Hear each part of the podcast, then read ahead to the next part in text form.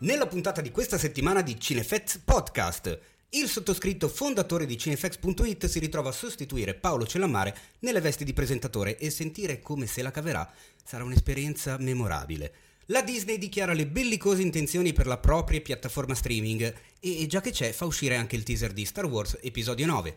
E poi ancora Jarmusch al Festival di Cannes, Pavarotti con Ron Howard, il nuovo di Luc Besson, il nuovo di Bong Joon-ho e qualche recensione su un film bellissimo, un film bello e un film che... mm, Ma andiamo a fare le presentazioni.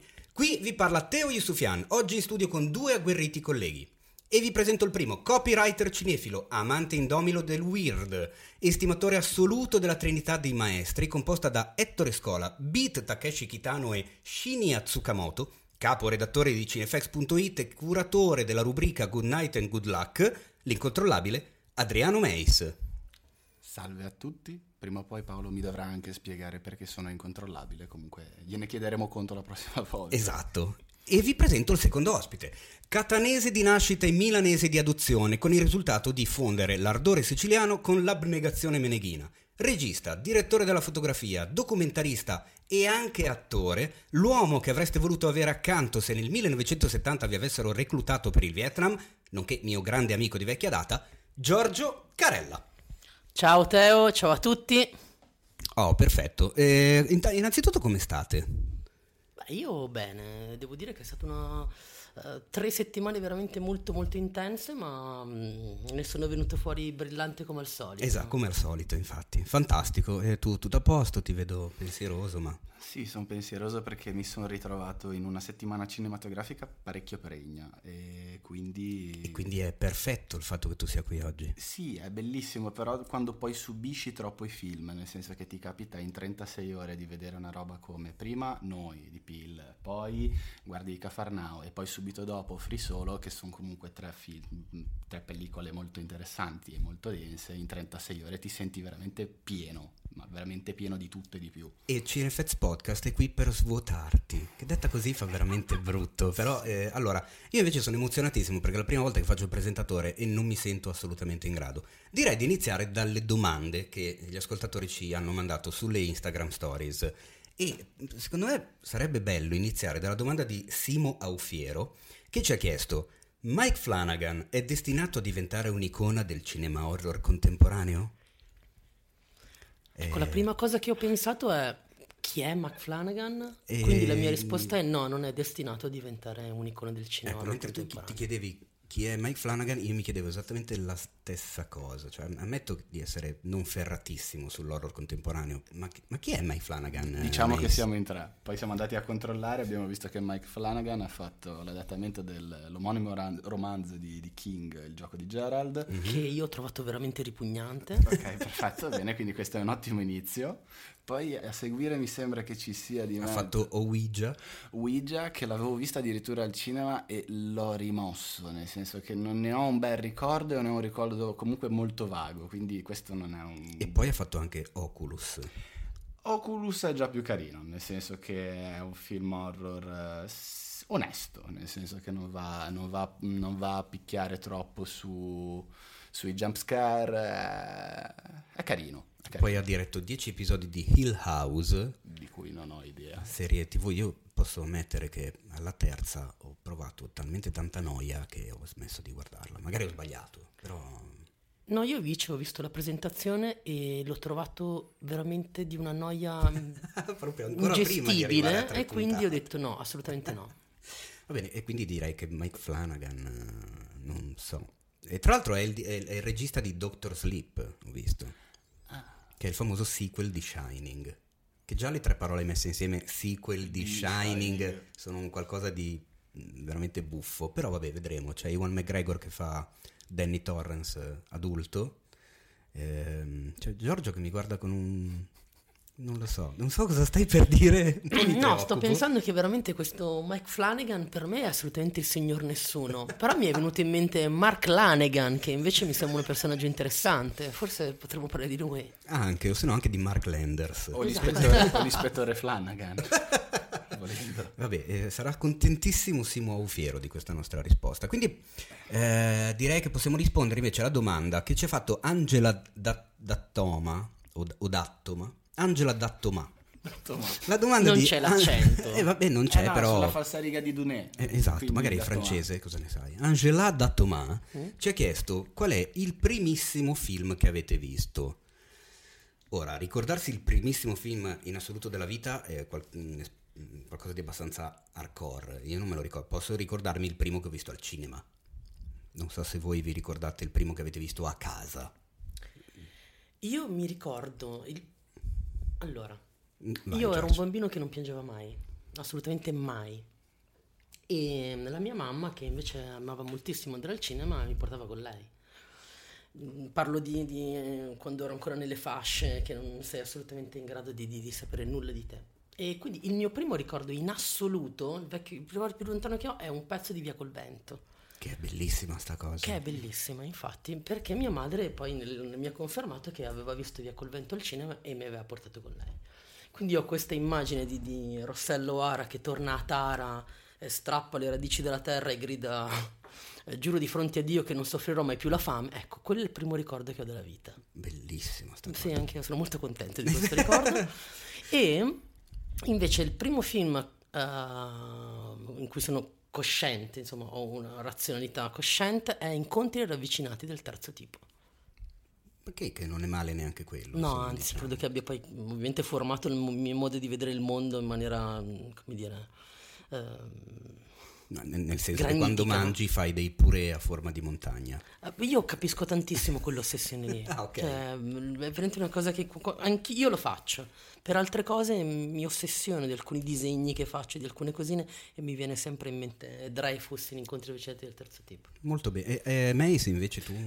Io mi accodo a- alla tua risposta, nel senso che devo dire che probabilmente uno dei primi film che ho visto, sicuramente immagino che sarà stato un cartone. Se invece parliamo di un live action, è una bella domanda, nel senso che ho un guazzabuglio nella testa perché ho avuto la fortuna di, di- di avere un papà che mi ha formato cinematograficamente, quindi quando ero bambino, già sui 8-9 anni, io guardavo Blade Runner, eh, Apocalypse Now, quindi tutti i grandi classici del cinema americano. Sugli 8-9 anni guardavi Apocalypse Now. Sì, io ho visto, Porco ho, visto ho, tenta- ho tentato perché poi non l'avevo finito. Ho provato a vedere Titus, non so se avete presente, ha 11, Sì, a- certo. ha 11 anni. Io sono Ah. tipo una, sor- una sorta di mostro cinematografico. Mio padre ha creato un mostro.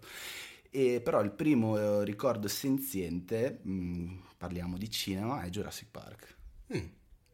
Beh, che anche qua, ah, che cazzo, comunque abbiamo già eh, un'affinità, visto che incontri ravvicinati, Jurassic Park, sempre dello Spielberg, Stefano si Spielberg, parla, eh.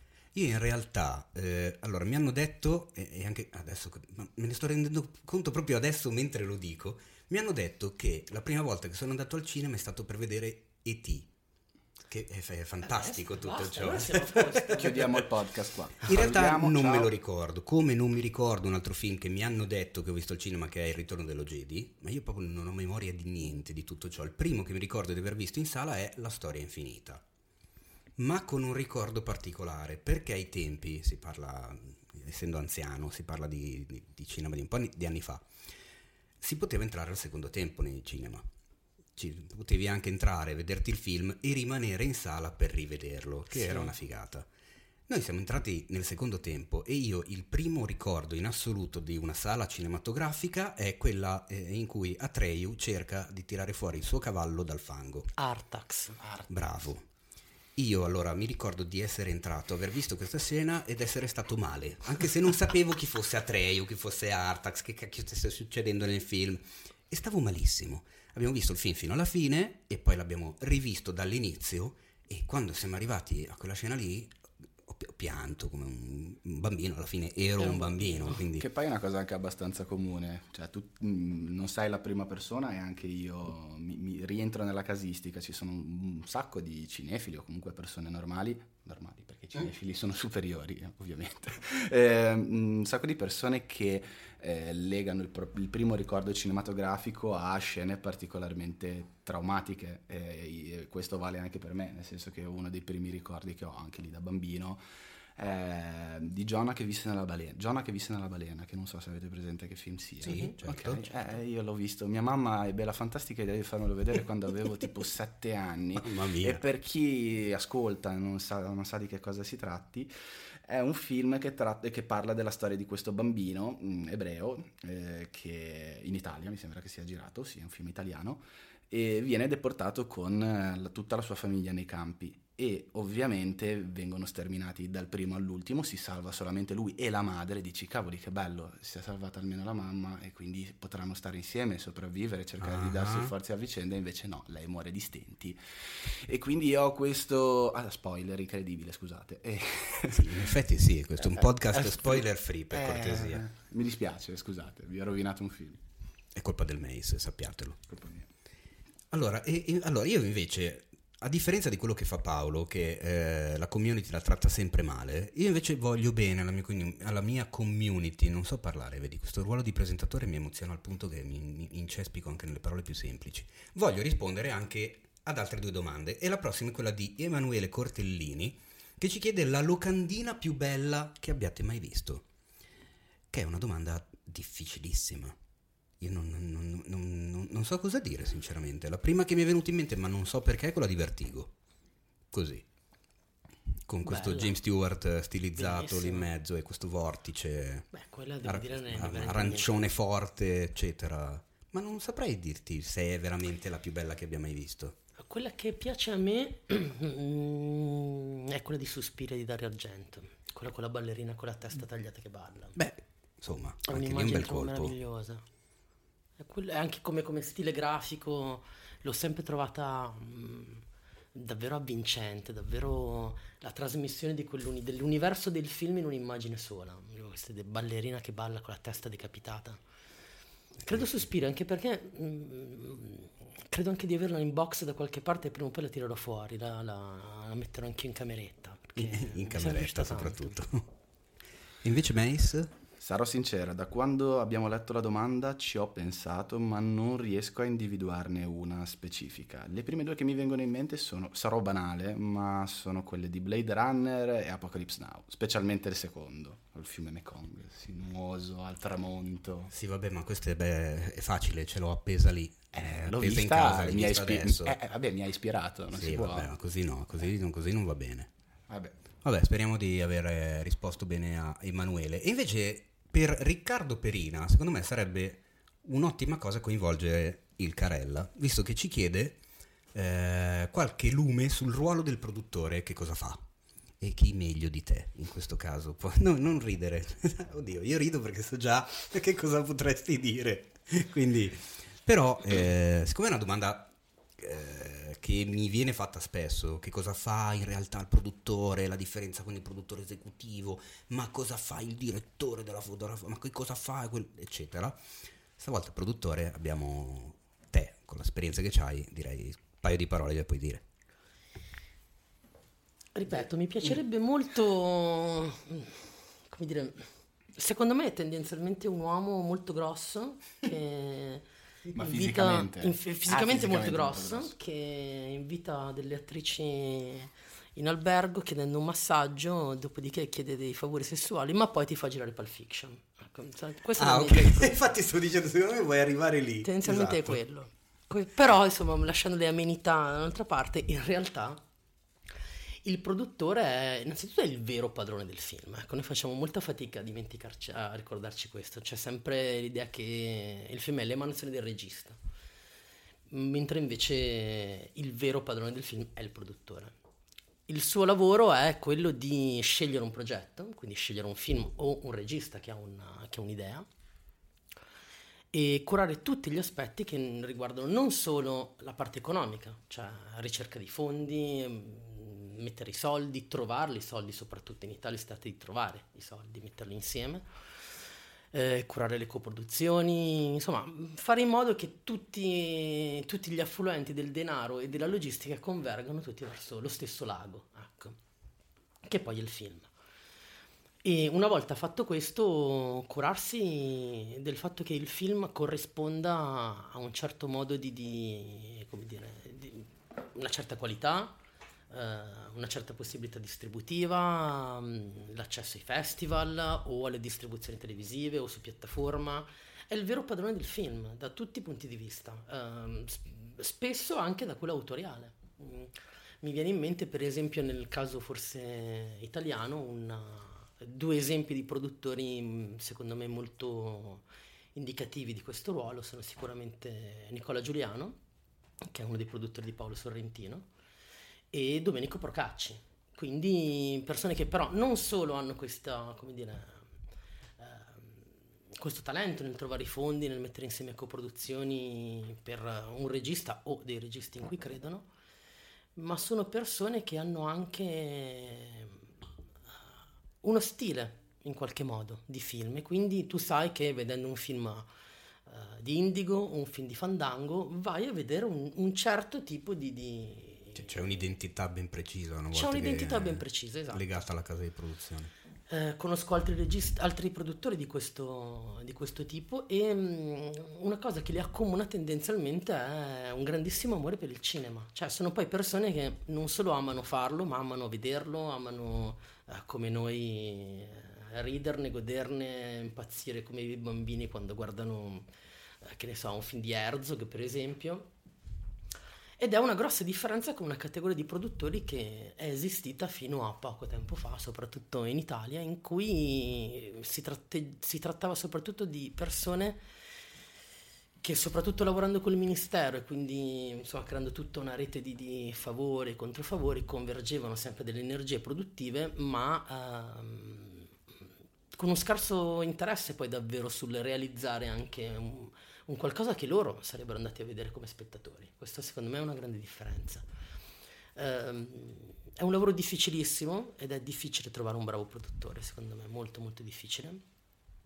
Uh, lo devi convincere, devi fargli capire che, hai, che, sai fare il tuo lavoro, che hai un immaginario ben preciso, che sai tenere, anche questo è, non è assolutamente scontato, perché sai, in genere quando si parla di, eh, di un regista si parla sempre del suo lato intellettuale, ma chi come noi è stato sui set sa benissimo che stare sui set è un Vietnam. È un Vietnam. Assolutamente. È un Vietnam. E quindi hai bisogno di una persona che porta avanti una troupe di 20, 30, 60, 70 persone dove ci sono, dove ci sono le dive, dove ci sono mm, i pazzi scatenati, dove ci sono i tossici, ci sono quelli che spariscono, eh, dove ogni giorno ti svegli e cioè arriva la gente e ti fa delle domande a cui tu non hai assolutamente pensato, dici ma che cazzo ne so io? Dove soprattutto oh. chiunque in qualunque momento può chiederti qualunque cosa e si aspetta che tu abbia la risposta giusta Perfetto. in quel momento esatto. lì. E, e lo, soprattutto lo devi anche fare con un'assoluta grazia.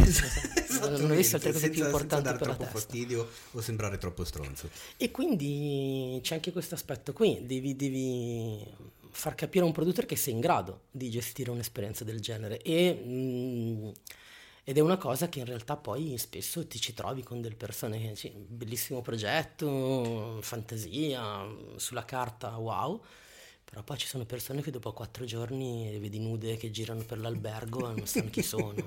Io l'ho visto, quindi...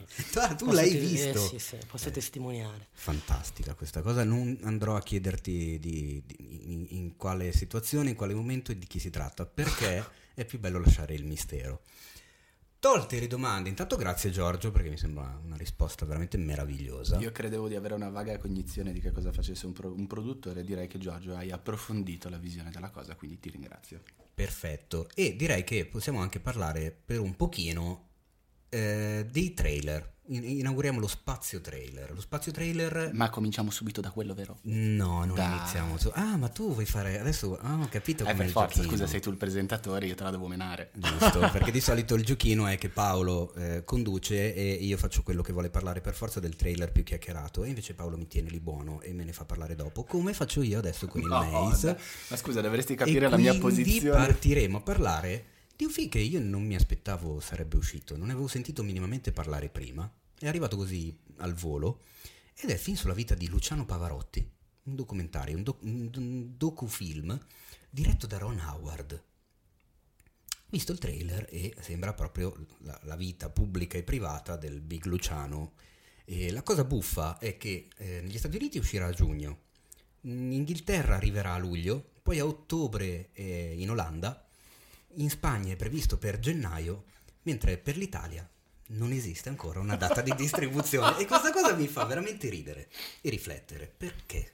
Ecco, forse dovremmo tornare al tema di prima. Di, esattamente. Com'è possibile che una figura del genere, sulla quale comunque uno studio americano con un regista eh, del calibro di Ron Howard eh, decidono di fare un film su un personaggio chiaramente mondiale, ma fondamentalmente italiano, e in Italia non si sa neanche ancora la data di distribuzione, chi lo distribuirà, se lo distribuiranno. Ma perché? Io ho delle idee.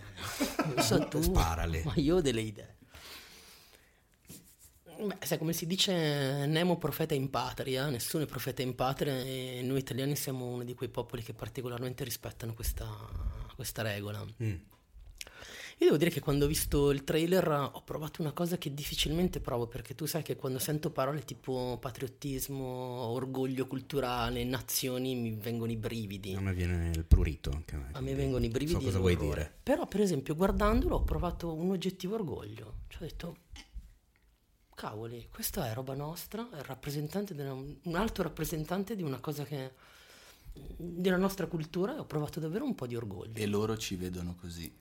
E loro- perché già, da- già dal trailer si, si capisce la potenza del personaggio e quello che poi sarà l'assemblamento di tutte queste immagini e di queste, di- di- di queste sequenze. Quindi eh, interessante. Ah, poi devo dire che, per esempio, trovo che sia meraviglioso il fatto che mh, un regista come Ron Howard si sia avvicendato in questa, in questa costruzione, perché da documentarista questo, per esempio, mh, è un, è un combattimento che ho fatto per anni e mh, eh, credo di aver avuto ai tempi la visione giusta e oggi quando lo vedo fatto anche ovviamente a livelli eccelsi, penso che fosse la- la- la direzione è quella di reinterpretare la- il mondo, avvenimenti del mondo, capendone davvero mm, i lati più mm, spettacolari, i lati anche più ludici, più, e quindi paradossalmente anche più profondi, insomma. Quando ho visto questo, questo trailer ho veramente fatto questa riflessione qui. Non c'è, c'è solo materiale di repertorio, interviste, quindi dal punto di vista della costruzione si tratta di un classico dei classici, eh, elementare. Eppure la sensazione di spettacolarità di una vita, di quella vita, ti viene subito addosso e, e ti viene voglia di vedere l'avvincente di questa esperienza. Quindi, ehm, ecco, Ron Howard era sicuramente una delle persone giuste per realizzare una cosa del genere. Ed è il secondo progetto che fa, tra l'altro, nell'ambito del documentario, Mm. del mondo Eh sì. documentario, perché aveva fatto già due o tre anni fa un film sui Beatles. Esattamente. Che mi era anche piaciuto, devo dire la verità. Non l'ho visto. Non mi era piaciuto. Comunque Pavarotti lo vedrà tutto il mondo tranne noi. Ecco, su questo mi stavo, stavo pensando. Ehm, il mondo dei produttori è fatto di persone, alcune assolutamente pavide e vili, in cui anche se gli pro- propone un progetto incredibile, girato da un, da un regista di dichiarata fama, loro hanno sicuramente paura di qualsiasi cosa, possa essere anche minimamente, minimamente boh, vaghissimo problema, e- ma anche di persone assolutamente straordinarie, avventurose, avvincenti, eh, che cavalcano il toro di un'idea magari assolutamente strampalata, ma ci credono, eh? Ecco, i distributori sono invece tendenzialmente una categoria davvero nulla almeno nel nostro paese. E mm, so che con questo mi giocherò assolutamente tutta la mia carriera, ma ahimè, è una grande verità. E ci sarà qualche eccezione. Mm, Vabbè, facciamo che la tagliamo per questa. E eh, vado a spiegare perché, secondo me, eh, assolutamente. Allora, mi sono trovato poco tempo fa a fare una discussione con una persona che stava, mm, sta realizzando ehm, una specie di community, mm, devo dire abbastanza grossa, sugli autori italiani, la loro relazione con, con la distribuzione, eccetera, eccetera. E ehm, il loro problema non è quello di capire cosa funziona e cosa non funziona, come distribuire e cosa distribuire, ma sul- il fatto che Netflix è un problema. Eh, Così in generale. Butta, Ecco, cioè, cerchiamo il nemico, ma non la soluzione del problema, che ovviamente è assolutamente un'altra. Eh, in Italia, a meno che tu non sia un nome um, impossibile da... da- insomma, non, non puoi dire ma, non puoi dire niente. Eh, a meno che non c'è tutto, davvero è, sbattere la testa contro il muro di gomma. Eh, spesso neanche i produttori hanno la possibilità di poter lavorare con moltissime case di distribuzione, le quali poi, come dire, non investendo davvero, cercando sempre la sicurezza al 100% e tendenzialmente non, non guardandoli neanche, questo lo posso dire, vanno a distribuire delle cose che non, non sanno neanche cosa distribuiscono e neanche esattamente per qual motivo e non hanno in realtà una strategia, non ce l'hanno. Io tutti quelli con cui ho parlato, ahimè non ce l'hanno. Ce l'ha Netflix, è per questo che Netflix vince, è l'unica cosa. L'altra questione di cui forse possiamo cogliere l'occasione visto che stiamo parlando di trailer. Ti vedo basito. Eh, Ti sta seguendo. Teo lo sa che io non ho filtri. No, quindi... no, ma infatti sapevo perfettamente cosa aspettarmi invitandoti.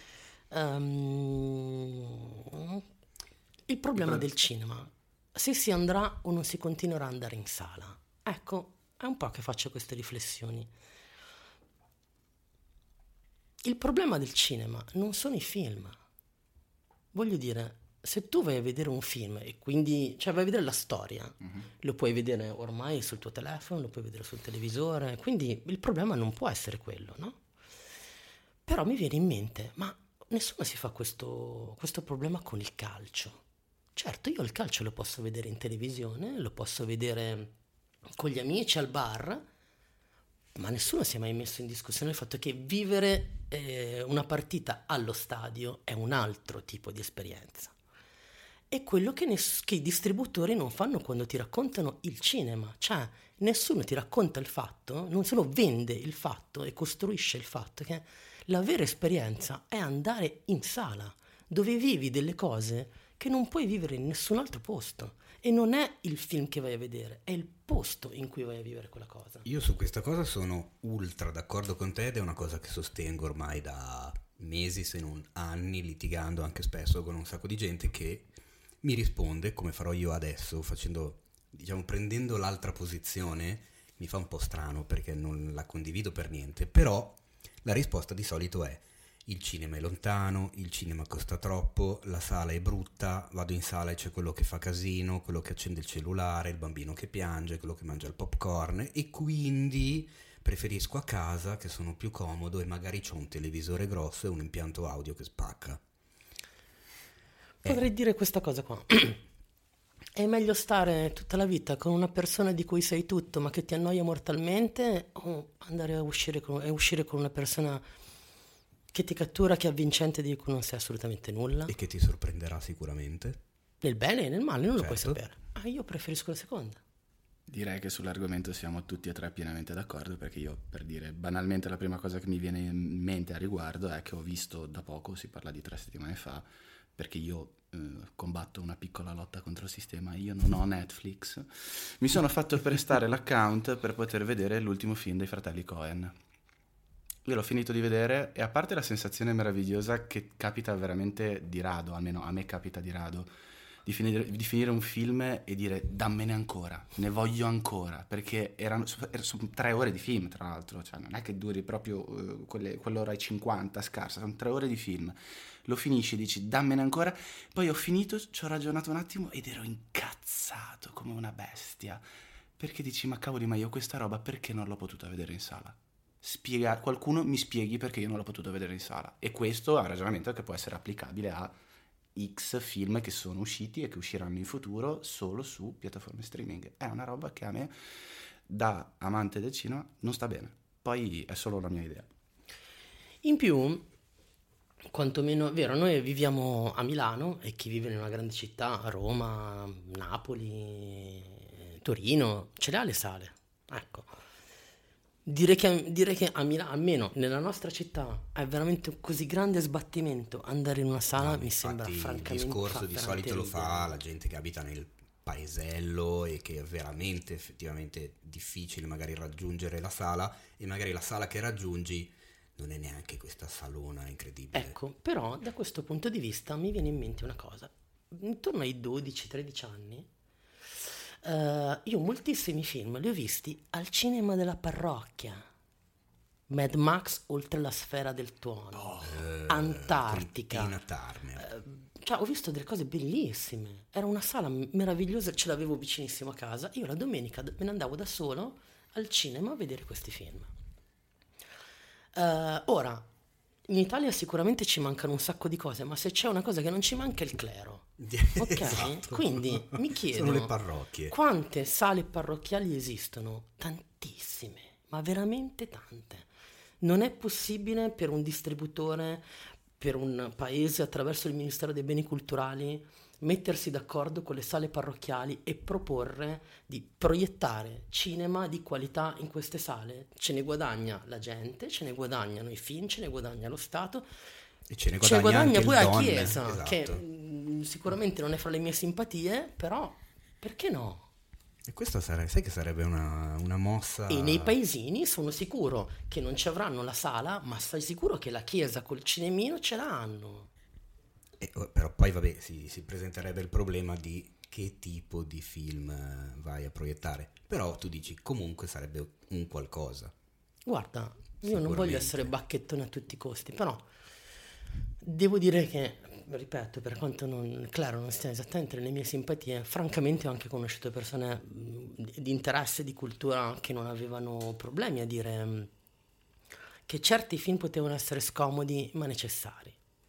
Ripeto, io quando andavo in questo mm, cinema parrocchiale ho sono andato a vedere Mad Max oltre la sfera del tuano. Cioè, so, mm, parlava certo di Cristo. Però aspetta, Non aspetta, aspetta se ti- scusa se ti interrompo Giorgio, ma l'opposizione, cioè non l'opposizione, il punto di quelli che fanno lo- l'obiezione, ma noi abbiamo un cinema, due cinema o il cinema in, mar- in malarnese, non riguarda tanto il fatto di non avere la possibilità di vedere il film e quindi te dici andate, ap- apriamo le, le sale par- parrocchiali e facciamo vedere i film là.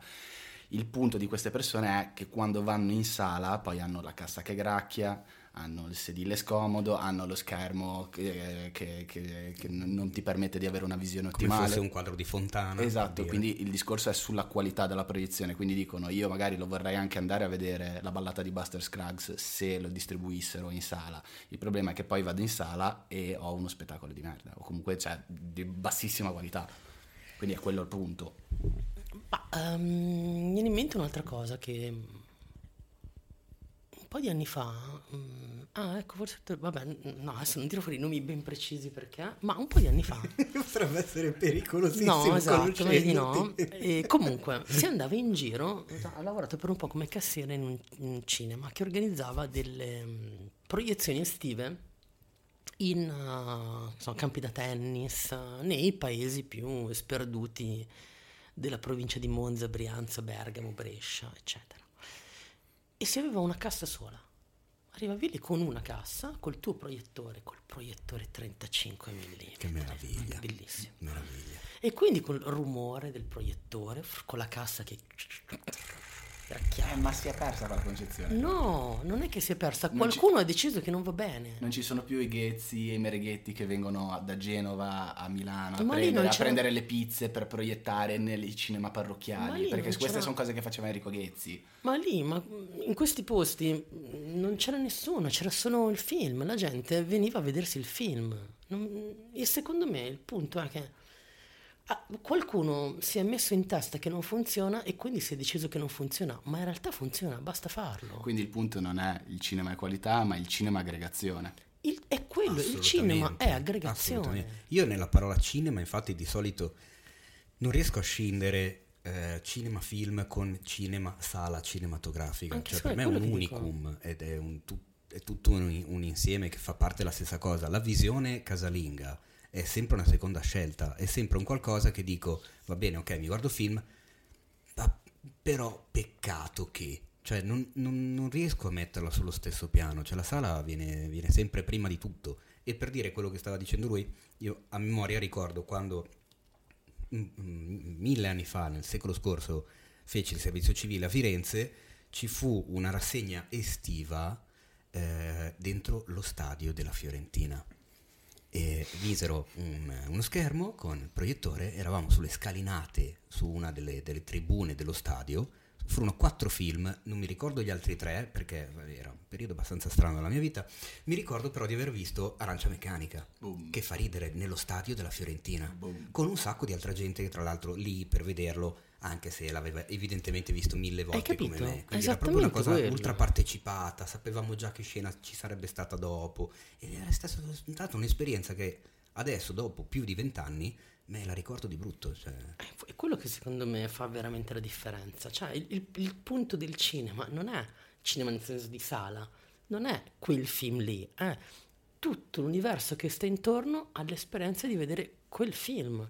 Ma se vuoi, lo sbattimento, la cassa che gracchia, gli amici proprio con cui la- vai, la- la, la situazione in cui sei, è parte della scelta consapevole, cioè io ho un orario da rispettare, mi devo lavare, mi devo vestire, devo uscire di casa, se prendo la macchina devo cercare parcheggio, devo pagare un biglietto, cioè devo volerlo. Quindi tutta quella quelle mh, quelle ore, quelle mezz'ore prima del film e dopo il film sono comunque dedicate al film perché eh, c'è tutta una preparazione per arrivarci, c'è prepara- tutto il post per tornare a casa. È, è- è- è tutto l'insieme, secondo me, che, secondo che- me. che cambia e che, che crea l'esperienza. E un'altra cosa, e sicuramente qua nessuno mi può smentire, quando un film tu lo vedi al cinema, te lo ricordi di averlo visto al cinema. Ma questo viene fatto anche per uh, un'altra un cosa perché. che, che poi ripeto, io non voglio con questo discorso dire che non va bene il film a casa, per carità. Cioè, No, vabbè, c'ho Netflix, per forza, DVD, certo, per carità. Non si parla di quello, si parla del fatto che esistono oggi, per fortuna, molte altre possibilità. Quindi spesso, come dire, il mondo si adegua a noi. La bellezza della sala è che noi ci dobbiamo adeguare a quella cosa. Ed è una buona idea di, di adulto, diciamo. Poi c'era questa roba. ehm, eh, cavoli, adesso cosa che stavi dicendo? Mi è proprio scappato di testa. Non lo so, non lo sapremo Però mai. nel mentre che ci pensi io comunque confermo che la gente che mangia otri di popcorn con la bocca aperta la eliminerei fisicamente. Quindi l'esperienza in sala sì, volete Ok, tutto però che io vuoi, eliminerei fisicamente quelli che in macchina guidano mentre stanno con il cellulare, io sono dietro col motorino che ogni volta rischio di fare gli incidenti, però per strada ci vado lo stesso. E questo è il punto. Sì, però ad andare in strada tu sei costretto. Nel momento in cui io vado in sala lo faccio perché sono un appassionato e quella cosa mi fa stare bene. E nel momento in cui io voglio stare bene c'è un cagacazzi che... Fare così che dà fastidio. eh, no, ma poi io divento, nazi- divento nazista, eh, ce ne sono tanti come me, lo so, e vi voglio bene, vi abbraccio tutti. Comunque è un argomento enorme e la cosa divertente che probabilmente ve ne sarete accorti è che noi nonostante siamo fondamentalmente d'accordo siamo riusciti a parlarne per una cifra di tempo. Certo, ma non ho finito stavamo parlando sono- di trailer, tra l'altro. Io mi sono ricordato perché. esatto. Ehm, il mondo Ah, è stato conquistato dal cinema.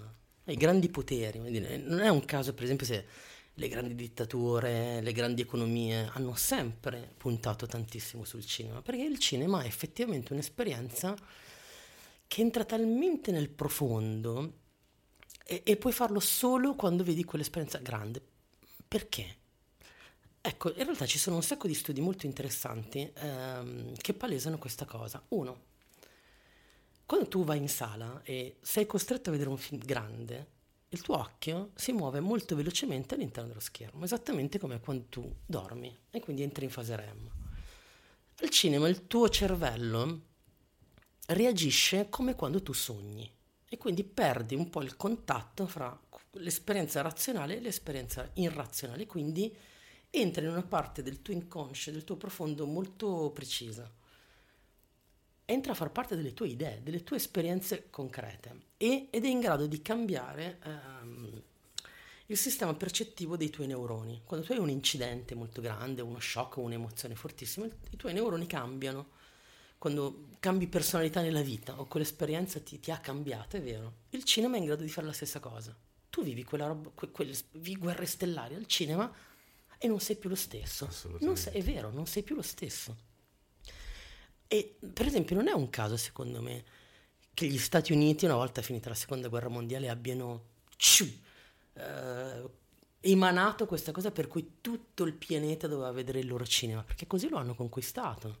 Ehm, tutte le dittature puntano su quello perché la gente, in Corea del Nord la gente va al cinema, ok? Non, adesso non voglio dire, però ehm, è quella la, la differenza su, su- su quella faccenda. E mi sembra strano che oggi non si punti di nuovo a dire è quello che ti cambia, è solo lì ed è una cosa neurologica, eh, non puoi viverlo a casa, cioè vivrai una bella storia a casa, ma non vivrai quella cosa che ti cambia la vita, quello lo può fare solo la sala. Io non posso che essere d'accordo, la questione della fase REM è una delle più belle cose che abbia sentito a favore della sala cinematografica, credo, negli ultimi vent'anni. Giorgio è... N- non lo sapevo, non ci avevo mai riflettuto ed No. è veramente una figata. Però, che cosa potremo andare a vedere al cinema volendo? Il Re Leone. Dobbiamo parlare per forza del trailer eh, del Re Leone? È in scaletta, non so. Ma si può essere anche stenografici, io posso dire sempli- semplicemente una roba eh, rapidissima. Ehm, com'è che si chiamava più? Che cosa? Il, eh, È un ehm, live action, non live action. Sì, no, eh, No. stavo pensando al doppiatore di Scar, eh? Il doppiatore di Scar, quello vero. quello vero, è Tullio Eh, Solenghi. che Solenghi, eh, mi sfuggiva il nome. Cioè, Non quello so- vero, no- quello so- del film del quello- classico dei. Disney. No Solenghi, no parti, questo è il mio messaggio Ah, ok. stenografico e ci può stare il buon... Ma chi, Niente, non mi, ven- non mi vengono i nomi. Eh, Mufasa. Mufasa, Mufasa eh, era Gasman. Era Gasman e, fi- e quello- questo me lo ricordo. Adesso, Adesso. credo sia Luca Ward. Luca forse. Ward, eh, Luca eh, Ward, l'ho sì. sparato a caso. No, no, no, no, Una volta giusto, c'erano le voci per i doppiatori, oggi fa tutto Luca No, Ward. Luca Ward ci può stare, però no, no Solenghi, no parti. No, ma in riguarda. generale dico il film, vabbè, si inserisce nel solco di questi remake, reboot eh, disneyani che ormai abbiamo capito che non ne usciremo vivi per almeno altri dieci anni se continuano a fare il successo che stanno avendo, perché La Bella e la Bestia è stato un successo devastante, nonostante secondo me il film non è che sia tutta questa No, fan- che. fantastichezza. Eh, già solo quest'anno eh, sono usciti, è uscito adesso Dumbo, poi esce Aladdin, poi uscirà Il Re Leone e poi eh, tardo autunno su Disney Più arriva Lily e Vagabondo, quindi continuano a sfornarne a dismisura. Secondo me questo è interessante dal punto di vista che è, mh, dal punto di vista es- es- esperimento, perché la stessa Disney ha detto non sappiamo bene come venderlo, nel senso che è stato girato con la tecnica del live action, ma anche con la tecnica del totale CG. Mm. E quindi non è né uno né l'altro, e se ci pensi non esiste un precedente. Cioè è, il primo film che è un live action dove però di live fondamentalmente non c'è nulla, perché non, non sono veri i leoni, e questa è la cosa buffa. Quindi bisognerà trovare un, coniare un nuovo termine per definire questo film che secondo me, se è il primo, sicuramente non è l'ultimo. E quindi non lo so, è una sorta di Toy Story ma realistico. E quindi come, come lo chiami? Non, non lo so, C- CG Action. Eh, CG Action mi piace. eh? Devo dire comunque a, a- a suo favore, ragazzi, che quando l'ho visto sono rimasto davvero colpito. Io lo vado a vedere. io cioè, anche, nel senso che ho visto il libro della giungla, ad esempio, della Disney, il, il- il remake live action, Mm. quello sì, e gli animali non è che fo- sì, certo, a livelli altissimi di effetti speciali, tutto quello che vuoi, ma il trailer della Leone rispetto al libro della giungla non sembra passati 2-3 anni, ma sembra passati 30. Mm. Hanno fatto, hanno cavalcato proprio con, con la tecnologia, quindi da quel punto di vista mi incuriosisce molto. Di vedere che cacchio, che cacchio hanno Sì, combinato. anche Poi possiamo parlare, come abbiamo detto, abbiamo annunciato all'in- all'inizio della puntata, del nuovo, ma anche non nuovo film di Luc Besson, che si intitola Anna, che è la storia di una donna volitiva, forte, determinata, che usa la pistola e spacca il culo a tutti. Fondamentalmente, anche piatti usa, se ben ti ricordi. fo- fondamentalmente un po' come Nikita, come Quinto Elemento, come Lucy, come la filmografia di Luc Besson fondamentalmente. E lui, ecco, vedi, parlando di remake, Besson è furbo, perché in realtà Besson continua a fare lo stesso film ma gli dà dei nomi diversi. Prende attrici diverse, eh, ritinteggia un pochino la storia, ma alla fine stringi.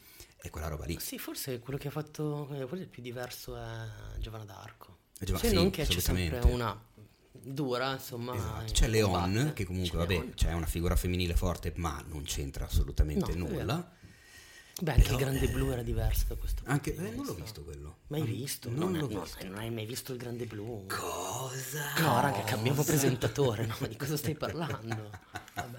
Tra l'altro il, eh, Le Grand Blue ha una storia stranissima perché da noi è arrivato in Italia montato in una maniera oscena, mm. nel senso che il girato originale, cioè il montaggio originale che poi è uscito nel resto del mondo, se non ricordo male, era una roba lunghissima, sulle tre ore.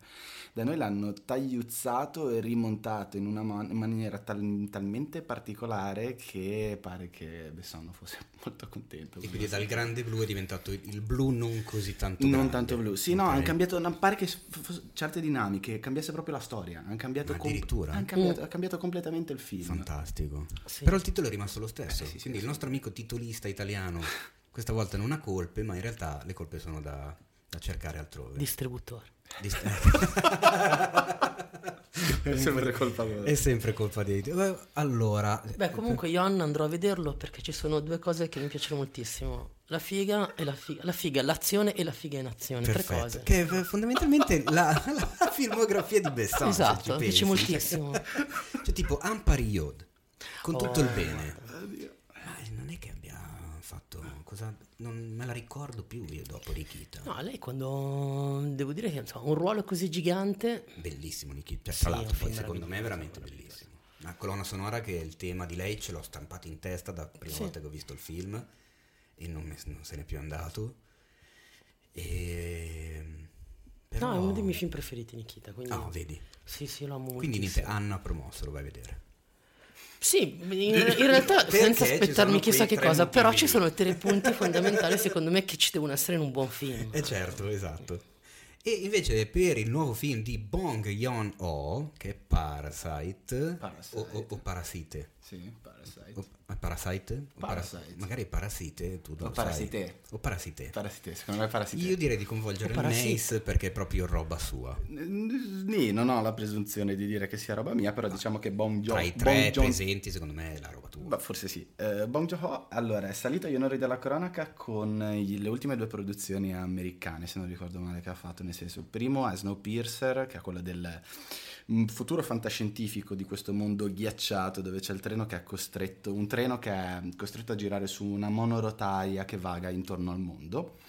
Senza fermarsi. Senza mai, fermarsi. Dove l'umanità fondamentalmente vive tutta in quel treno lì. Che era caruccio, non mi è dispiaciuto. Poi c'è stato Okja o Okja, o non so come si pronuncia, forse o, eh, o, o, non lo so, Okja, non ho idea. Okja, Okja. Okja. Questa cosa delle pronunce è veramente un dramma. Dunè, eh, Esattamente. Okja.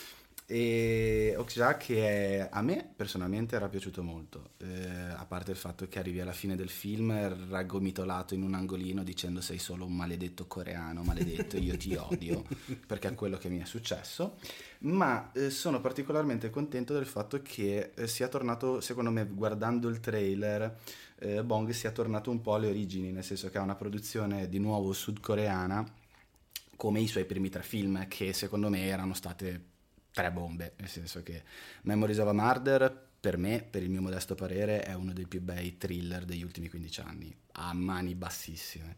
Poi c'era stato questo monster movie eh, assolutamente particolare con all'epoca una CGI molto interessante che era di Host e poi un dramma familiare di un ragazzo problematico e infatti le, le, e la, il suo rapporto con, con, la madre, poi tutta una serie di risvolti più o meno... Che eh, si chiama infatti Mother. Mother, eh, Modeo. Eh, e quindi sono, sono, molto interessato da questo, da questo trailer perché mi sembra che, che sia anche a livello visivo mi è sembrato molto meno colorato, molto meno mm, pop, molto meno pop rispetto a Okja e, e Snowpiercer. Quindi decisamente interessato, l'unico, l'unico, dramma è che non si sa come tutti i film eh, che arrivano dal sud-est asiatico, comunque dalle, dalle, da, dall'Asia, non sappiamo se e quando mai uscirà da noi. E questo perché, ce lo dice Giorgio, perché i distributori incomprensibilmente non...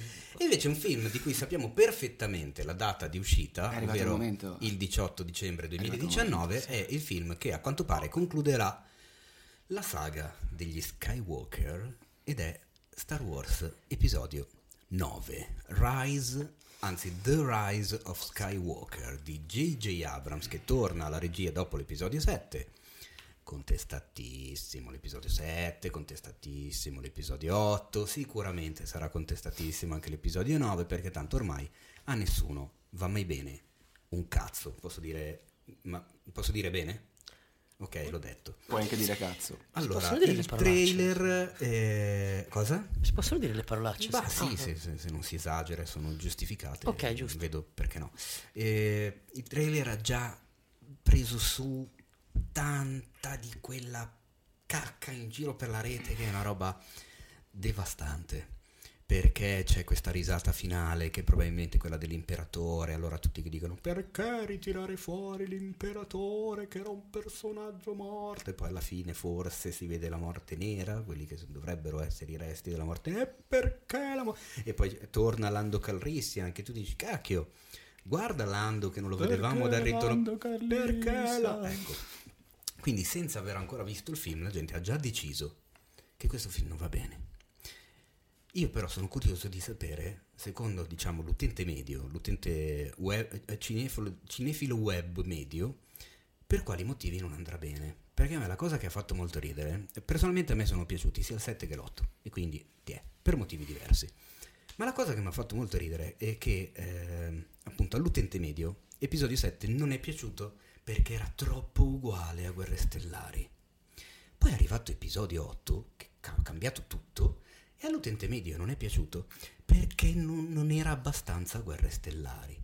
E adesso voglio sapere cosa dici del 9, perché le due posizioni troppo e non troppo le hai già prese. E adesso sono curioso di vedere cosa diranno di questo.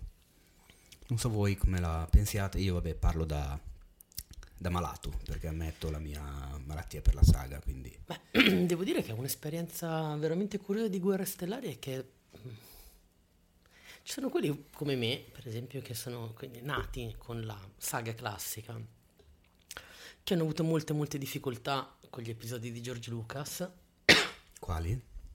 La, la vendita dei Sith, l'attacco dei cloni, non- non- la minaccia fantasma. Non ho idea di cosa tu stia... Ah ok, va bene. non credo, siano, credo siano mai Sì, esistiti sì, quei tre film. che ha questa malattia. Io questo non l'avrei mai immaginato. Vabbè, insomma, ci- un giorno vedrai che ci sono anche questi episodi. E, mm, e già i tempi erano, no, no, ma assolutamente, che orrore, che schifo, ah, come rovinare una saga incredibile, eccetera, eccetera, eccetera. Oggi con eh, nuovi episodi si ripete la stessa cosa. Io vedo gente che oggi dice appunto, che ne so, ah, episodio 8, una vera merda, non mica bello come l'attacco dei cloni, eh, vuoi mettere con Jar Jar Binks? C'è Jar Jar Binks. Vabbè, ok. Ehm, non so, queste secondo me sono un po' le cose un po' da vecchi. Ok. Mm. No, no, ma ci sono anche parecchi giovani che fanno Uh, questi discorsi. è quello, è Sì, quello ma, ma anche lì i giovani diventano facilmente vecchi su certe cose. Però, per esempio, a me è capitato di vedere, di conoscere qualcuno che non ha mai visto i vecchi, ha visto solo i nuovi. Sai qual è il punto? E a di- loro piacciono. Di tutta questa gente qua. Di questa- Piacciono? queste- Davvero? Di questa gente detto in maniera un po' razzista, ma non voglio essere razzista. È che ora c'è il gioco a chi del puro che è più puro, il purista più purista di Esatto. tutti. E secondo me è concettualmente sbagliato, perché non puoi per, a prescindere dire che un prodotto è inferiore a un altro solo perché viene dopo. Devi prima vederlo, giudicarlo, capirlo, assimilarlo e vedere se ti è piaciuto. Se no, da questo punto di vista, io che sono uno, per, faccio- per fare un esempio, un grande fan della, della saga di- della casa di Raimi, il remake cioè, non, non lo dovevi neanche, cioè, non lo dovevo neanche guardare. Eppure sono andato in sala, spaventato quanto basta, però sono uscito felice. Quindi bisogna approcciarsi a qualsiasi cosa. Eri che- spaventato anche durante il film? Ero spaventato prima? Ah, anche ok, durante il film, sì, ok, abbastanza. perfetto. Mi ha messo un po' d'ansia quel film. E quindi bisogna, bisogna sempre essere molto open-minded quando si parla di, di nuovi prodotti che si agganciano a, Io a guarda, saghe. s- sono curioso di vedere questo anche perché vabbè, già sappiamo che tanto eh, non smetteranno di fare film sul franchise, già c'è la serie te- televisiva che esordirà sulla piattaforma streaming, sicuramente arriveranno altri film, dovrebbe concludersi co- con questa ena- enalogia, si dice enalogia nel caso di nove film, Sì. o l'ho inventato in questo momento? No, credo che Si può- si lo si stai riesumando da una Ok. tomba antichissima, Vabbè, che sia la frase giusta. E- Stavi parlando dei The Man- eh, Mandalorian, giusto? The E te Mandalorian. Giorgio lo sai, vero che in Mandalorian chi, chi ci recita dentro? No, dimmelo. C'è vedevo. Werner Herzog. Ah, fantastico. Io sono curiosissimo di questa cosa. Ma stai scherzando? Questo, è fan- questo non la sapevo. Beh, vedi, vuoi non andare a vederlo? Signor direttore Eh, non editoriale, puoi non andare a vorrei dire, ma forse sarà abbiamo... su Disney più. Eh? Sarà su Disney più. Vuoi che non lo vedremo? Eh no, Ah. assolutamente. Non lo sono vedremo. sicuro, ma ci abbiamo fatto forse anche la news. Co- co- co- Del c'è fatto che, Werner che- Herzog che che Werner recita- ci sia dentro. Non sono sicuro, eh. forse l'ho letto da qualche altra parte. Da qualche mi- altra parte que- dove non esistono Eh lo so, mi sto sciogliendo lentamente infatti per questa cosa. Non avrai altro sito al di fuori di cinefx.it. Comunque, guarda, Comunque- secondo me Star Wars va visto solo perché la storia, come dire, rappresenta il cinema in una delle sue massime potenze, ma insomma, io andrò a vederlo. Eh, io sì, sono già là. Siamo in tre. Perché, eh, quindi vabbè. Allora, o io- eh, siccome voglio fare il democratico, in questo momento possiamo passare o a parlare di qualche news, oppure se volete spendere qualche parola a parlare dei film che abbiamo visto questa settimana. Decidete in questo momento subito, senza perdere troppo tempo, uno dica che cosa vuole, l'altro Io mi affido allo spirito guida di Paolo Cellamare e dico di seguire la scaletta. Va bene, e anche per te voglio seguire la scaletta? Per me, io sono neofita di questa, eh, quindi anch'io mi fido di Cellammare e seguire la scaletta. Va bene, possiamo fare un sondaggio immediato, chiedere a casa, ma tanto quando ascolteranno l'avremo già registrato e quindi è assolutamente inutile. Seguiamo la scaletta dicendo che il film di apertura del Festival di Cannes di quest'anno sarà il film di Jim Jarmusch, del quale abbiamo parlato, se non la puntata scorsa, due puntate fa. Eh, eh, Giorgio ha avuto un moto proprio da ultras, con braccia alzate al cielo in segno di gioia, e il film è The Dead Don't che è già stato rin- rinominato così, il film dei perugini. Voglio- voglio- io voglio andare a Perugia e sentire come pronunciano il titolo del nuovo film di Jim Jarmusch. Perché hai letto il titolo come, come Forrest Gump? No. Stupido anche lo stupido va. No, ma poi anche con l'accento perugino, The Dead Don't Die. I perugini parlano così. e quindi, eh, ah sì, anche Terni, sai, cioè, hanno un po' la D. Così, di te. Io- Se, se mi sta ascoltando non credo, saluto un mio amico fonico di Perugia con il quale ho fatto un casino di lavori e lui parlava così. Sicuramente eh, pronuncerebbe The Dead Don't Die, che è film con Bill Murray, Adam Driver, Tom Waits, Iggy Pop, una valanga Danny di gente, Glover. Danny Glover, un sacco di gente che ha a che fare con gli zombie. Io non vedo l'ora di vedere cosa ha combinato Jarmusch stavolta. Non Io, so, non so voi, che ho ma- un gran- io ho un grandissimo amore per Jarmusch, non ho, anzi credo che sia veramente uno dei miei 4-5 autori preferiti in assoluto. Proprio non, non ho mai- non non ha mai ciccato, almeno a mio gusto, sono sempre uscito vedendo qualcosa che era. E poi come si, come si mangia i generi mi fa impazzire, sono pochi quelli che riescono a prenderlo, prendere un genere, rispettarlo ma completamente farlo proprio, Assolutamente. ribaltarlo Ah, da tutte le autore. parti, cioè, sì, alla autore. fine sì. Mentre invece l'altra news è che stanno facendo, sono entrati in produzione con, mi viene da ridere a dirlo però seriamente, Il principe cerca moglie 2. Ma perché divorzia? Perché? divorziato? Non lo so. Ma perché devi... Cosa, cosa, cosa devi raccontare? Magari è rimasto vedovo e cerca un'altra. Eh, eh, o è divorziato è vedovo. Però posso, dire, posso buttarlo lì, non ho letto niente in merito, ma secondo me tornano a Zamunda. Cioè non possono farlo a New York. Eh, vedi? Ma loro erano già tornati a Zamunda alla fine. già del primo. tornati a Zamunda. Eh sì, loro si sposano a Zamunda Ah, alla è fine. vero del che si sposano a Zamunda, attenzione. E quindi che cacchio raccontano nel secondo? Non so, ma dunque, cioè, Ma magari il figlio. Ah, Attenzione. questo potrebbe essere interessante. Potrebbe essere il figlio, perché magari Eddie Murphy, no, no Eddie Murphy sì, cioè, Eddie Murphy c'è. c'è, e quindi... Cosa fai? Il principe cerca moglie 2 senza Eddie Murphy. Beh, eh, notizia di, di questi giorni che fanno il, il prequel di Grease, e chiaramente non c'è John Travolta, sai com'è. Quello è diverso. Eh, lo perché so, questo è un sequel. Vabbè, volevo fare un po' il cretino. Ah, dai, adesso non è che siccome faccio il presentatore non posso fare il cretino come Vabbè, al solito vabbè, quando scusami. presenta Paolo, insomma. Vabbè, il Principe cerca moglie 2, monitoreremo la Ma situazione. chi per doppierà. Eddie Murphy ora che non c'è più il buon accolla? E questa è, una, questa è un'ottima domanda, grazie per averla fatta. Passiamo alla news successiva che vede eh, anche qui una, una notizia che mi ha fatto un po' sorridere perché stanno preparando un film televisivo per Netflix, così ci agganciamo al discorso che facevamo prima, Dorothy and Alice, che se non vi dicono niente questi due nomi, vi svelo che si tratta della Dorothy del Mago di Oz e di Alice nel Paese delle Meraviglie. Il sogno di tutti i pedofili. insomma. Minchia, il, cro- il crossover perfetto. E la storia, a quanto pare, eh, vede le due ragazzette che vengono chiamate in questa casa per ragazzi problematici perché i loro sogni di mondi lontani sono eccessivamente vividi. E quindi li chiamano, non so in qualità di cosa, di, di guaritrici, di consigliere, visto che parlano di sogni vividi, eh, chiaramente Mago di Oza dice Previsione Mariglie, diciamo che altro che sogni vividi. Sono curioso? Non ne ho idea, non so che cosa potrebbe venire fuori sinceramente, Beh, visto così sembra un, un'idea alquanto balzana. Io ho solo una domanda, ma se devono entrare in una casa di, di cura, hai detto? È una casa di- Di- per ragazzi problematici. Ma lo faranno entrare Toto? Eh, questa è un'ottima... non si sa. Perché gli animali eh, mi sa che non possono entrare. E neanche il bianconiglio a sto punto. Beh, il bianconiglio è ficcato nella, nella tana, eh, però Toto è inseparabile, Hai ragione. amico di Dorothy. Mi sa Questo che non siamo più in Kansas. Passiamo alla Comunque- prossima news, ti prego. La prossima news è di quelle grosse, di quelle grosse grosse che ha fatto parlare tutto il mondo, che ha cambiato gli equilibri, non come Bonucci, ma quelli veri, eh, della borsa mondiale.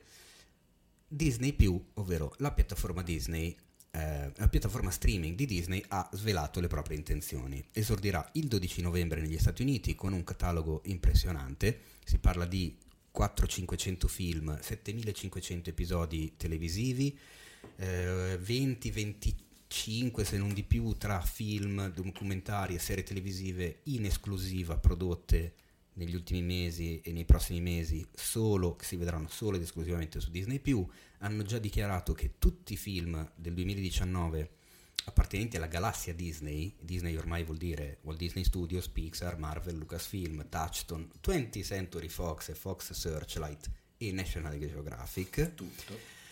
Non andranno mai più da nessun'altra parte se non su Disney Quindi anche il prossimo Avengers Endgame, l'ultimo Capitan Marvel, il Re Leone, Aladdin, eccetera, eccetera, eh, non verranno mai più venduti alle televisioni digitali terrestri o alle altre piattaforme, ma se li chiappano loro. Quindi tu o te lo vedi al cinema o ti compri il, forma- il supporto fisico o se lo vuoi rivedere ti devi abbonare.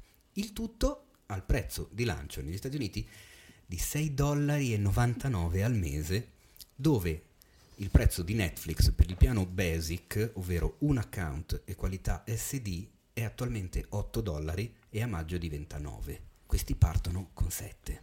Quindi alla luce di quanto hai appena detto, ritornando alle intenzioni di Disney, Disney Plus, Io continuo a chiamarlo Disney più, niente. fondamentalmente le intenzioni sono quelle di sodomizzare Netflix con della ghiaia.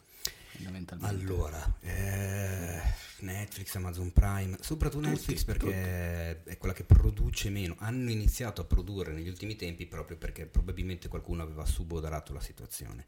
Anche perché tra un pochino è già stata ventilata e dovrebbe vedere la luce tra un pochino, adesso vediamo l'annuncio, come sarà, eccetera, eccetera, ma anche Warner vuole aprire la propria piattaforma Disney. Eh, co- cos'è successo? Chi è che ha fatto rumore? Io non c'entro. C'è stato un qualcun- un- una bestia che ha fatto un, un glin. Secondo me è la Warner che mi ha mandato un messaggio per dirmi sì, confermiamo. Ah sì, guarda, è la Warner. Allora, caro Teo, ti abbiamo sentito nel podcast, sì, in effetti stiamo per esordire anche noi con la piattaforma streaming, ma non possiamo rilasciare comunicazioni ufficiali, Come fanno a scriverti adesso se stiamo registrando il podcast? perché io sono collegato medianicamente Ah, ok, con, con il, con il CEO della Warner. Io sono molto contento. E anche loro porteranno via tutto il loro catalogo dagli altri. Quindi a quel punto o produci internamente oppure da acquistare ti rimane Universal, Columbia, che è Sony, e mica tanto altro, insomma. E sì, indipendenti, documentari, tu- mm, eh, le cose piccine però, ecco, il cliente medio dello streaming di solito appunto non va a, non si abbona a Netflix per vedere Jarmusch. Diciamo. Anche lì, secondo me, in realtà il cliente medio non si, non si abbona a Netflix per vedere Jarmusch perché Jarmusch lì non c'è. Se ci fosse, lo guarderebbe. però alla luce di come sta- si stanno muovendo le cose, potrebbe a questo punto esserci. Dovrebbe esserci. Dovrebbe esserci, Cioè, assolutamente. ehm, so, da questo punto di vista io sono... Questo secondo me è il lato meravigliosamente vantaggioso del capitalismo. Mm. L'idea che, come dire, ci sono queste grosse strutture e basta a questo punto, se devi veramente competere, devi, devi sbatterti ragazzo. Esattamente. E questa cosa la trovo solo che giusta. Quindi non solo sono contento del fatto che Disney faccia questa esperienza qui, ma che costringa tutti gli altri a farsi veramente il culo. Perché ci sono invece secondo me proprio troppe situazioni in cui tanto le cose stanno andando tutto sommato bene, ci vivacchi, non ci sono grandi sbattimenti. Ma anche lì per esempio ho visto che mh, da qualche tempo hanno chiuso forse Rai... Rai? Rai Movie. No, Rai- stanno per chiudere Rai Movie Sì. e Rai Premium per farle confluire in due canali diversi. Adesso Sì. la mia da chiarire la questione, però sì. Ma anche lì mi dico, ma è possibile che tu... Cioè, ma voi lo guardate? Rai Movie? Ah. Eh sì, mi capita spesso, anche perché a qualunque ora del giorno o della notte metti su Rai Movie, becchi un film. E questa Sì. cosa succede su Rai Movie, sul- almeno se, hai il digitale, se- se, se non Sì, hai altre certo. piattaforme, su digitale terrestre succede su Rai Movie, su Paramount Channel e su, sulla terza che a me fa sempre ri- molto ridere chiamarla con la S dolce, che è Cinesoni. Eh, a me non piace chiamarla Cinesoni. Essendo da Capisco. milanese mi piace più chiamarla Cinesoni. Però per esempio, ecco, io una cosa non, non- non ho mai avvertito da parte di Rai la vera esigenza di mettersi in gara da questo punto di vista. Ma la- la- l- questa chiusura, diciamo, di Rai Movie e Rai Premium va invece esattamente in quella direzione. Mm. Perché a quanto pare le du- i due canali nuovi saranno due canali tematici, indirizzati.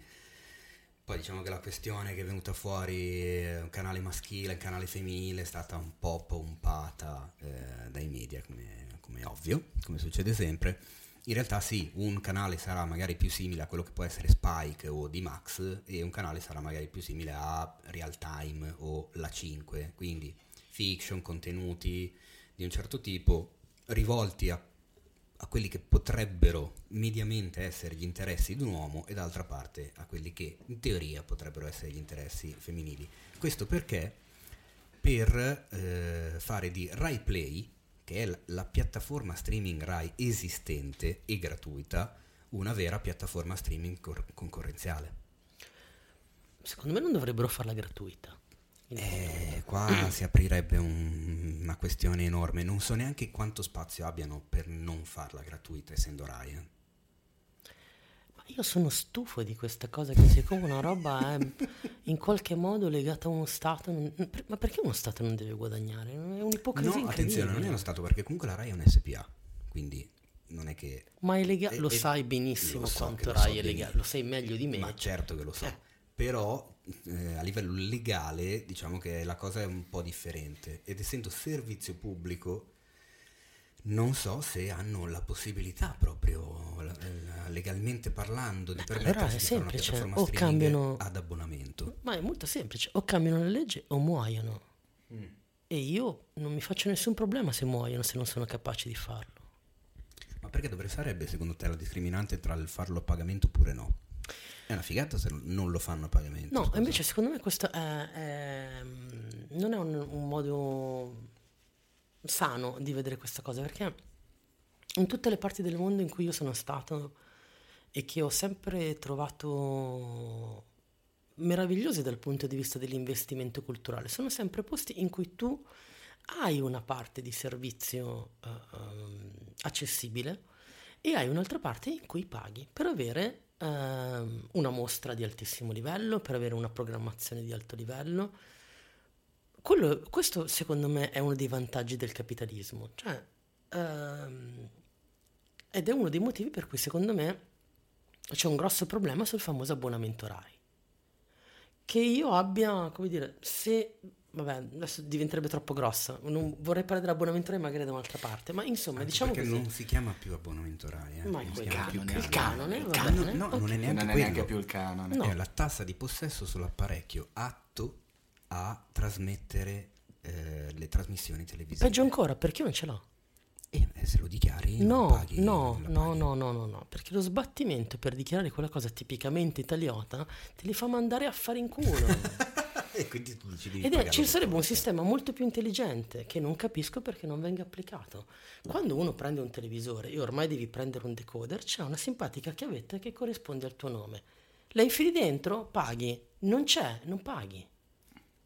Come la bolletta della luce. Eh, questo però implica una tecnologia, una, Ma una- quale una- tecnologia? non tecnologia, un, uff, tut- un sistema di, diciamo, di back-end che funzioni e che sia costruito per fare in modo che funzioni esattamente come hai detto tu, che è un'idea intelligentissima in Ma effetti, scusami, comoda, rapida. Nel momento in cui hanno ma uno share, costruirla. ma nel momento in cui hanno uno share hanno un back. Aspetta, perché tu non sai come funziona lo Eh, share. lo share al matter è un'altra funzione. No, eh, quello che vi voglio dire ragazzi è che allora, se io ho uno strumento e- che per funzionare richiede che io metta un- una tessera, una chiavetta, per esempio, ma perché mi danno quel codice fiscale maledetto solo per prendere le sigarette che non prendo? E potrebbe usarlo esattamente per questa cosa. Ho uno strumento, ci infilo dentro la chiavetta e ho un monitor. Se funziona, sono io che lo sto usando, pago. Non c'è, non pago. Quindi tu dici un pagam- una sorta di pagamento a consumo. Sì, dopodiché posso scegliere di fare in modo, tu Stato dici comunque il servizio deve essere pagato e quindi c'è una tassa nazionale sulla comunicazione di 50 euro l'anno. Va bene, io non ho niente in contrario, ma in questo altro modo io mi sento solato. Mm. Si Eh, può dire solato, si capisce Sì, anche sì, qua, sì, vero? no, certo. No, ma è giusto come ragionamento, perché io, io, per esempio posso dire di non guardare televisione, mm, utilizzo il mio apparecchio televisivo solo per guardare film, prevalentemente, o serie tv da altri supporti, quindi io Rai, Mediaset, Company non li guardo e non capisco perché devo pagare una tassa per un servizio di cui non usufruisco. Perché è una tassa di possesso dell'apparecchio televisivo. Non c'entra più la questione RAI. Va bene, va bene, a posto. Ma ancora di Mm, più, perché io devo dimostrare, cioè parto sempre dal concetto di dimostrare di essere innocente, non è una cosa che proprio assolutamente non regge, mentre invece uno dei vantaggi di Netflix è che è molto più onesto da questo punto di vista. Mi vuoi vedere? Paghi un è abbonamento e hai un supporto quello- per è- farlo. È, è Stop. esattamente quello a cui mi riferivo quando ti parlavo di una piattaforma, di un software, di tutto un sistema eh, dietro. Tu, tu sei l'utilizzatore eh, del, del- del sistema, ma c'è chi il sistema te lo deve mettere in piedi. E non è né facile, né veloce, né economico.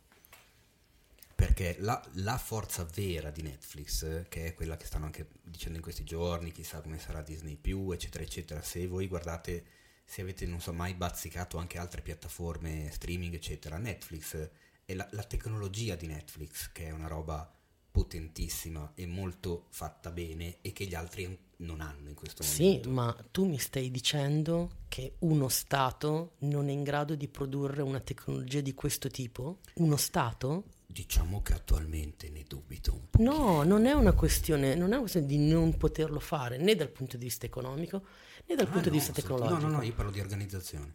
Eh, so- no, è decisioni- proprio decisioni. decisioni, Di- cioè, non c'è nessuno lì dentro che dice, raga, ma la famo Certo, così? Perché? Perché ragionano come distributori. Eccoci. È tutta colpa dei distributori. Torniamo al Perché comunque la gente che, lo sai meglio di me, chi gestisce quella cosa lì pensa sempre che lo spettatore medio televisivo è uno di 60-70 anni che si incrosta davanti alla televisione. A guardare un posto al sole.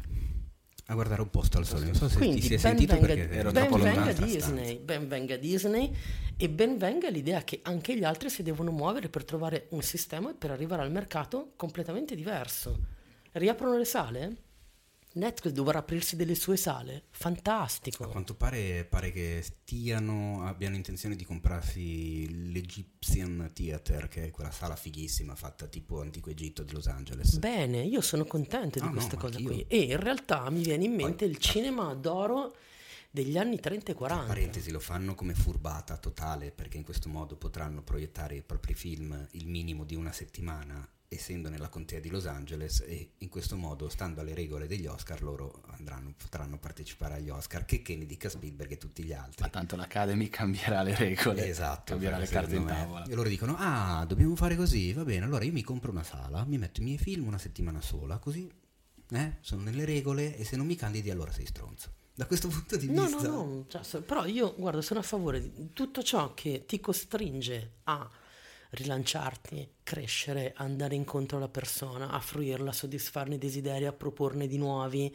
a fargli capire quali dei suoi desideri vecchi possono essere meravigliosi. Per me è tutto buono. Devo pagare per questo? A me va bene. Quindi 6 euro, se poi anche lì ma anche Netflix, mi fai pagare 10 euro l'anno? Ma wow, ma io me la meno fra 6 euro e 10 euro. Al mese. mese. Al mese, vabbè, Sì, ma sì. comunque ragazzi, al mese. No, vabbè, su questo ci sarebbe da aprire tutta un'altra questione, come quando Spotify, eh, come si dice, negò la possibilità di usare lo, lo Spotify craccato e venne giù il mondo di gente che si lamentava dicendo ah, e io dovrei spendere 10 euro al mese per Spotify? Sì, zio, io Sì. da ragazzino compravo a 35.000 lire un disco Hai o una tutta la musica musica del mondo in alta qualità. Ce l'hai tutte in alta qualità, 10 euro al mese, ma che cazzo vuoi? Infatti, Comunque vabbè, anche. questo è un discorso enorme. Poi io compro ancora i vinili, figurati. Io se avessi il giradischi, ho i vinili senza il giradischi, tu pensa che pirla? Ti Io dovrò compro- regalare un vin- compro i vinili un spendendo un sacco di soldi e non potendoli sentire come oggetto, perché un giorno mi comprerò anche il giradischi. Ma Ti questo regalerò un piatto. è un altro discorso a chi ci sta ascoltando non gliene frega assolutamente niente, mentre invece secondo me gliene frega di sentire cosa ne pensiamo di Cafarnao, Caos e Miracoli, il film di Nadine Labaki che è uscito settimana scorsa, film libanese, che si è preso la nomination agli Oscar come film straniero, la nomination ai Golden Globe come film straniero, la nomination ai BAFTA come film straniero, la nomination ai César come film straniero e ha vinto l'anno scorso il premio della giuria a Cannes. Il film, secondo me, è meraviglioso. È stato un, un- colpo spaventoso, non me l'aspettavo. Mi ha commosso e mi ha, mi ha- mi ha rovistato dentro proprio. È stata una roba. Una roba tosta. Il ragazzino è qualcosa di spettacolare. Vedo Giorgio che applaude senza far rumore perché altrimenti non entrerebbe nella registrazione. Quelle cosa sono le Vuvuzela? Che cosa ha fatto un L'applauso dei gesto? muti. Ah, l'applauso dei muti, ok? E veramente, veramente eccezionale anche perché racconta una storia, la- in- brevissimamente, la storia di questo mh, ragazzetto che pare abbia 12 anni ma come figura è molto più, più esile, molto più gracilino dei, dei 12 anni che vive in questa famiglia a Beirut piena di problemi, di miseria, famiglia numerosissima dove anche appunto i bambini non vanno a scuola, vendono succo di barbabietola ai lati delle strade per tirar su qualche soldo. A un certo punto, per fare qualche soldino in più, i genitori decidono di vendere una delle figlie, non appena diventata donna, a un commerciante amico di famiglia, dove lavorava tra l'altro anche il piccolo protagonista Zayn. Questa cosa lo fa impazzire eh, di rabbia perché chiaramente non è d'accordo, non è d'accordo neanche la ragazzina, ma figuriamoci se eh, può avere voce in capitolo. Decide di fuggire e comincia a vivere per i fatti propri, di espedienti, di, di qualunque cosa gli venga in mente. Incontra questa ragazza clandestina etiope con un- dei documenti finti e un piccolo bimbo di neanche un anno e si crea questa sorta di rapporto tra di loro che è qualcosa di strepitoso. I due ragazzetti a un certo punto rimangono forzatamente da soli, quindi il dodicenne deve praticamente fare da papà a- al neonato. E il tutto chiaramente è narrato come un enorme flashback a partire dalle prime scene che sono quelle dove vediamo in tribunale Zayn che sta scontando una pena per aver accoltellato eh, che- chi poi capiremo che ha accoltellato eh, e praticamente davanti al giudice lui chiede di, mm, di denunciare i propri genitori per averlo messo al mondo, condannandolo coscientemente a una vita, a una vita misera. Il film è, è veramente una botta strepitosa. Io credo di aver pianto tre volte, singhiozzando nel finale che non mi aspettavo. Il finale è stata, è stata una roba di un forte che, che- che mi sto emozionando adesso a ripensarci e a riparlarne. Parlatene voi perché io mi ripiglio un attimo, non sto, non sto scherzando. Un finale alla Psycho. Un fine- eh, Un finale per certi versi alla Psycho. Hai detto tutto te, Teo, nel senso che io ho visto Cafarnao e per eh, la durata del film ho avuto l'impressione di avere un, un elefante seduto sul petto. Perché quello che ti fa vedere questo film è, è tanto, è troppo. Ci sono le, le spose bambine, ci sono, ci sono l'ansia, la- l'incubo dei documenti, dove se non hai un documento non sei nessuno, non sei una persona e non hai diritto di, di vivere, di sorridere, di poter avere una vita normale. E non puoi avere il diritto di avere un'infanzia. Sei costretto a- al furto, allo spaccio, sei costretto a qualsiasi espediente per poter andare avanti. E emblematica la frase che a un certo punto viene detta, anche il ketchup quando, quando, viene, messo, quando viene, prodotto ha una, una, data di scadenza, ha delle indicazioni su quando è stato prodotto, che ingredienti ci sono dentro, quindi il ketchup ha un, ha un documento, invece tuo figlio, tuo figlio invece è nato morto, perché non ha documento e non, non è nessuno, non è mai esistito e mai esisterà. E è un film forte, è un film potente, sicuramente bellissimo. L'unica cosa che il dispiacere è facendo il nostro lavoro, il nostro mestiere, la nostra passione, quello che facciamo è di leggere sui social eh, o comunque in rete quello che viene detto su tanti film.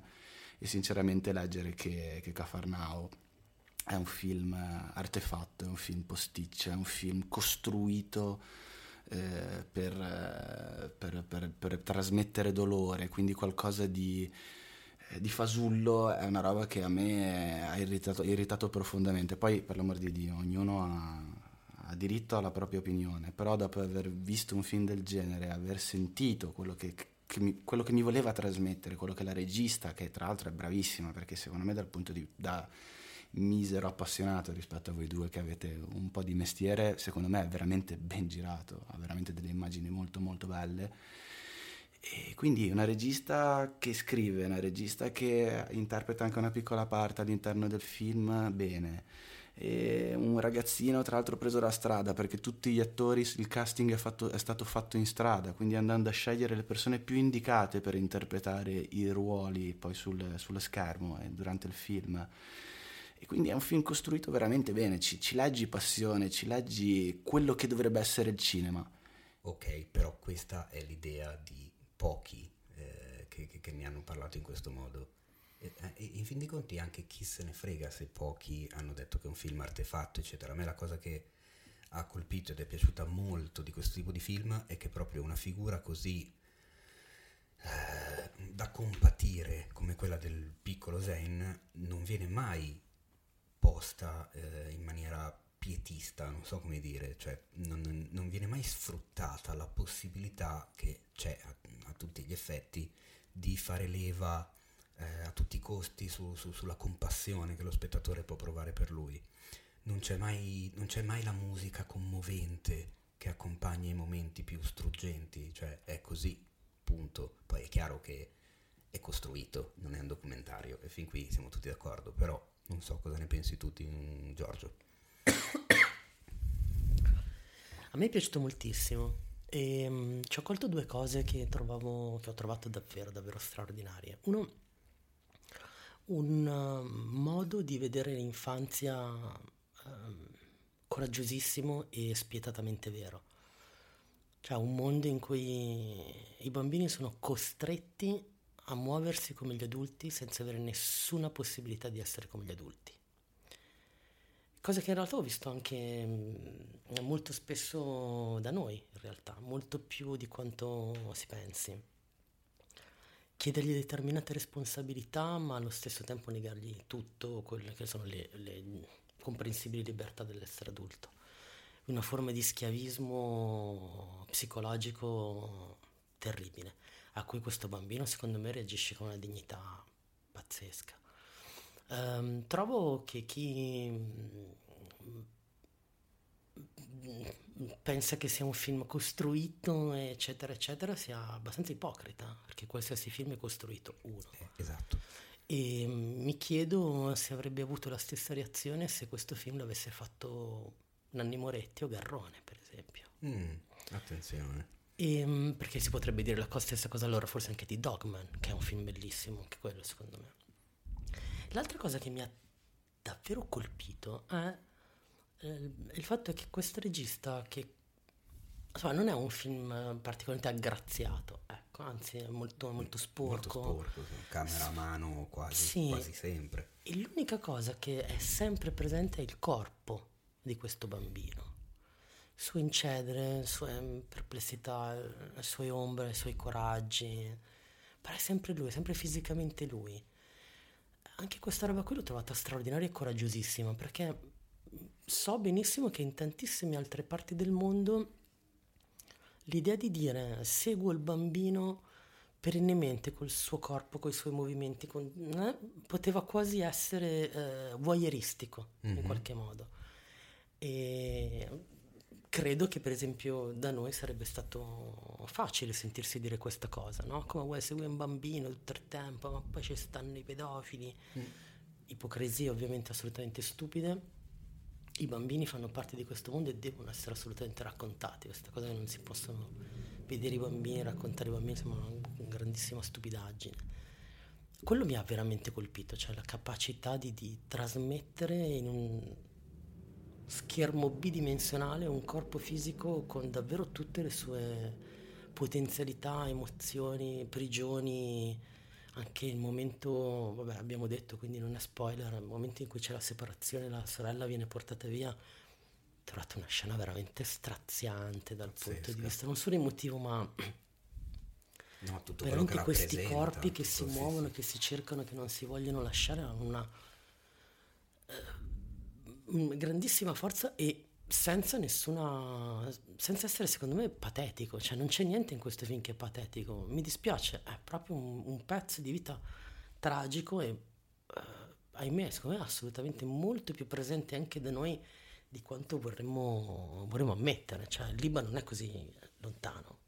Ecco, uh, credo che uscendo dalla cerchia delle mura spagnole a Milano, forse basta veramente poco per andare a vedere delle situazioni molto molto molto simili. Ah, sì, assolutamente ci sta. Ma infatti anche un'altra delle cose che mi ha colpito è che mi ha costretto a, a riflettere su determinati pregiudizi che magari puoi avere o non avere eh, anche in un periodo storico come questo dove eh, la questione immigrazione, la questione sbarchi, clandestini, se ne parla praticamente tutti i giorni come se fosse l'emergenza più, più emergenza del momento, quando invece tutte quelle persone che per noi fondamentalmente sono semplicemente dei numeri da leggere nella, nella parte bassa del crawl del telegiornale o da sentire nella notizia, tutte queste persone hanno probabilmente una storia molto simile a quella che si vede nel film, cioè non hanno un,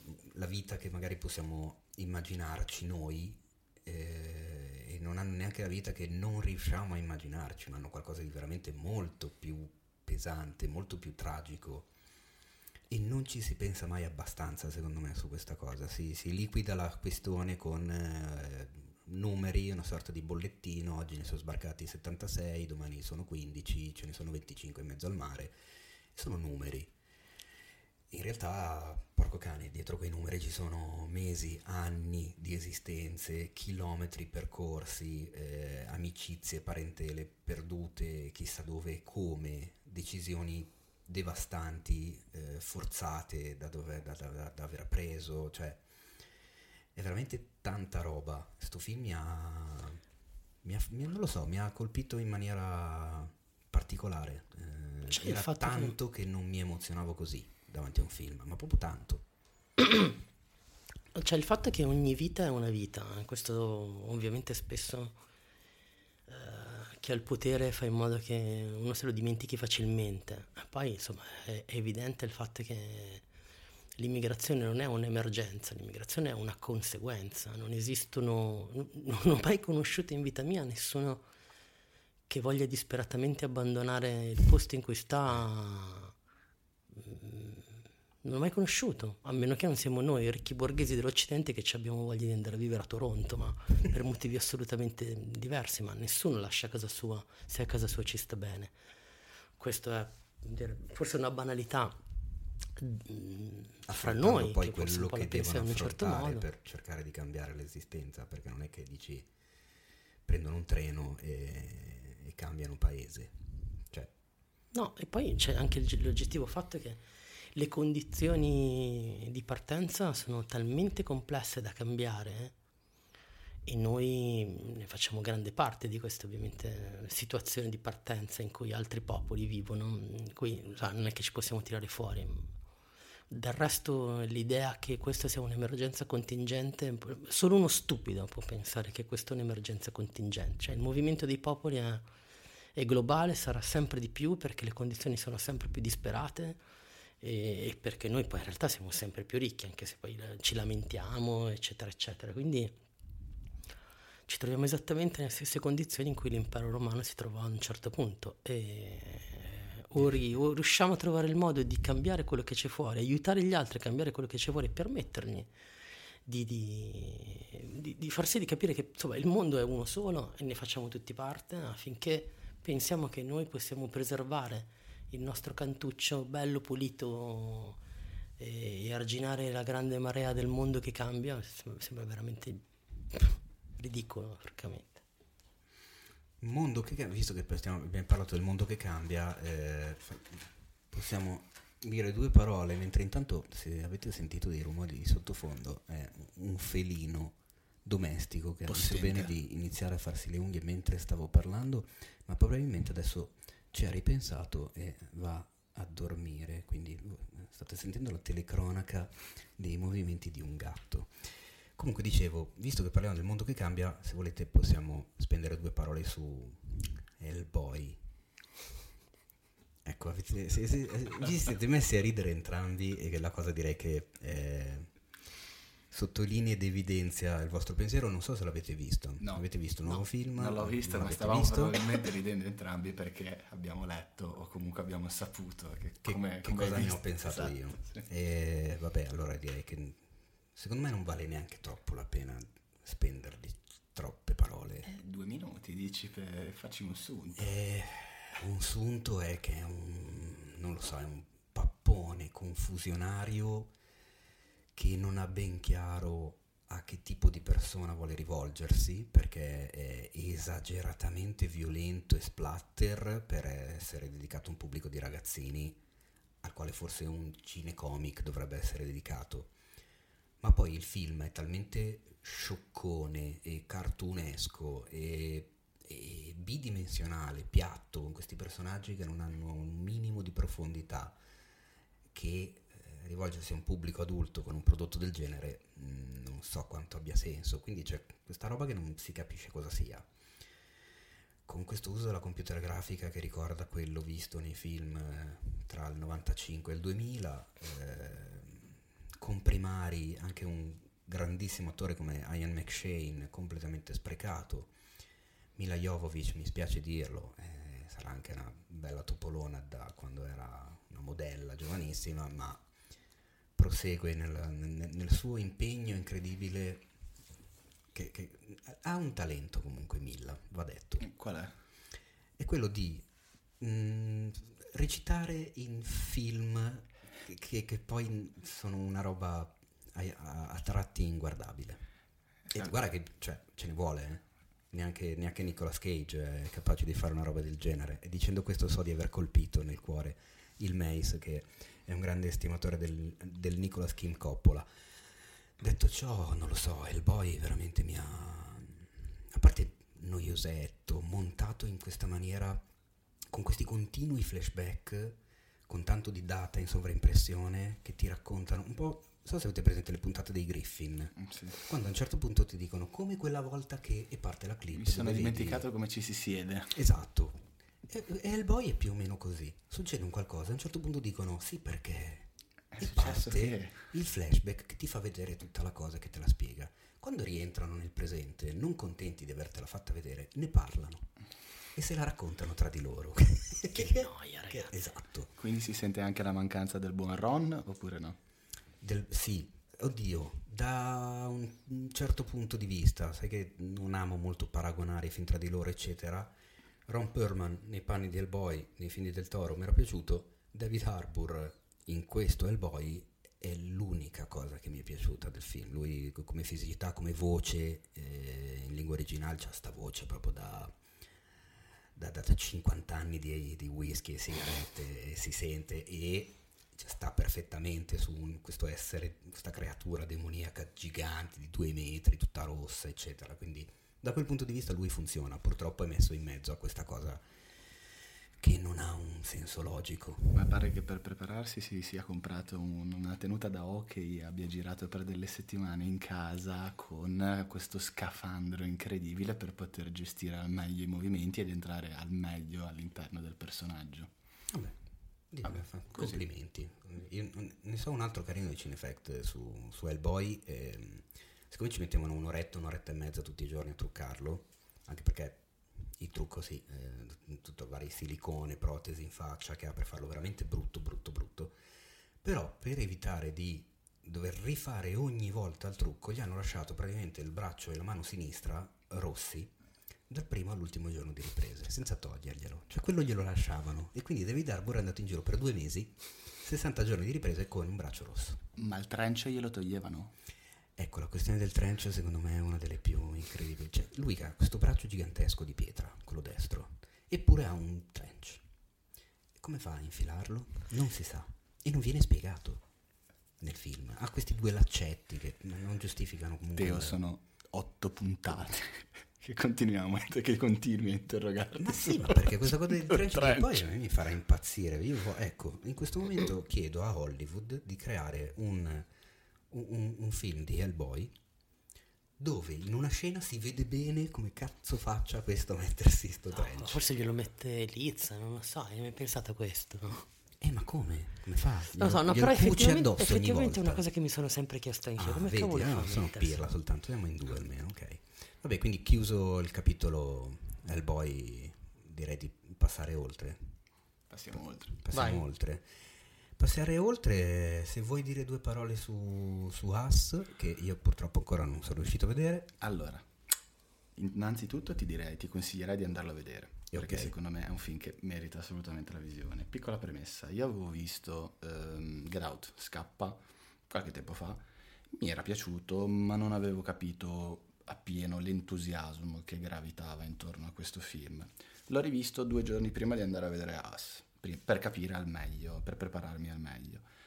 E ho confermato la, la prima impressione. Poi sono andato in sala, ho visto Us e, e devo dire che è un film che continua sulla falsariga di, di, di Get Out, nel senso che ha, ha una sceneggiatura che è molto molto interessante. È un film che quando esci dalla sala hai voglia di dibattere, di parlare con, eh, con le persone con cui sei andato a vedere il film per, eh, per sviscerarlo al meglio, perché è un film fortemente allegorico e ha più, ha più piani di lettura, quindi è un film molto interessante. È un thriller con delle suggestioni horror al pari di Get Out. L'ho trovato più inquietante, nel senso che io poi tornando a casa e rimuginando su certe sequenze, su certe dinamiche, mi sono sentito qualcosa nel petto, che non ero tranquillo nel tornare a casa al buio. Eh, Avevo un po' paura di trovare me stesso per strada. E, E è sicura- sicuramente una bella cosa trovare un altro te stesso. No, Posso testimoniarlo. No, assolutamente no. e quindi niente, è un film riuscitissimo, è una colonna, sono andato a vederlo con il buon Yorgo, il tenutario della, della nostra rubrica musicale Cinema e Musica China Pneumatica, che ha confermato le- la mia impressione, nel senso che anche lui ha detto che è un film molto molto interessante per l'utilizzo della colonna sonora e sono fortemente d'accordo con lui. Quindi un lavoro assolutamente riuscito quello di, di noi, Us. Basta, direi che questo, questo è quanto. Quindi consigliatissimo. Mm. Consigliatissimo. Allora, il discorso è che ha delle pecche Us. Eh, Vabbè, ma quale film non ne ha? Sono veramente pochi Dip- quelli che dip- non ne di- dipende, Dis- diciamo che il film ti può piacere a diversi livelli in base a che tipo di spettatore sei tu. Se sei una persona che sta in sala e mentre guarda quello che eh, viene proiettato sul telo bianco si domanda e si interroga e prova a indovinare dove andrà a parare il film, tendenzialmente ci sono un paio di snodi e anzi la direzione principale che andrà a prendere poi la trama è facilmente individuabile, quindi da quel punto di vista perde un po'. Se invece, come me, sei uno che si lascia andare a quello che vede senza farsi troppe domande, allora diciamo che è un film più riuscito. Quindi oggettivamente per me, se, se dovessi dare, anzi l'ho dato forse un voto a As, gli darei un 80. Se invece Adriano dovesse dare un voto, gli darebbe anche tranquillamente un 85. Ah, ok. fondamentalmente, sì. Sì, sì, sì, sì. Per- proprio per questo discorso della bipartizione a livello di, di spettatori. Il tuo doppelganger invece Il- che voto gli darebbe? È il mio doppelganger che è più attento a quello che, quelle che saranno le dinamiche future del film, eh, gli darà meno. Ah, ok. Ah, ok, va bene, ho capito adesso Hai capito il gioco qual è. Tu- tu Io non ho pensi? visto As, però ho visto il trailer ed è comunque un film che vorrei- voglio vedere. Ma devo dire che l'idea della famiglia è un'idea che su, su di me sicuramente gioca facile, del lato oscuro della famiglia. E da quel punto di vista penso che soprattutto in un universo come quello contemporaneo in cui c'è tanto su questa ipocrisia della famiglia, come no, sempre un, un elemento sano da difendere, eccetera, eccetera.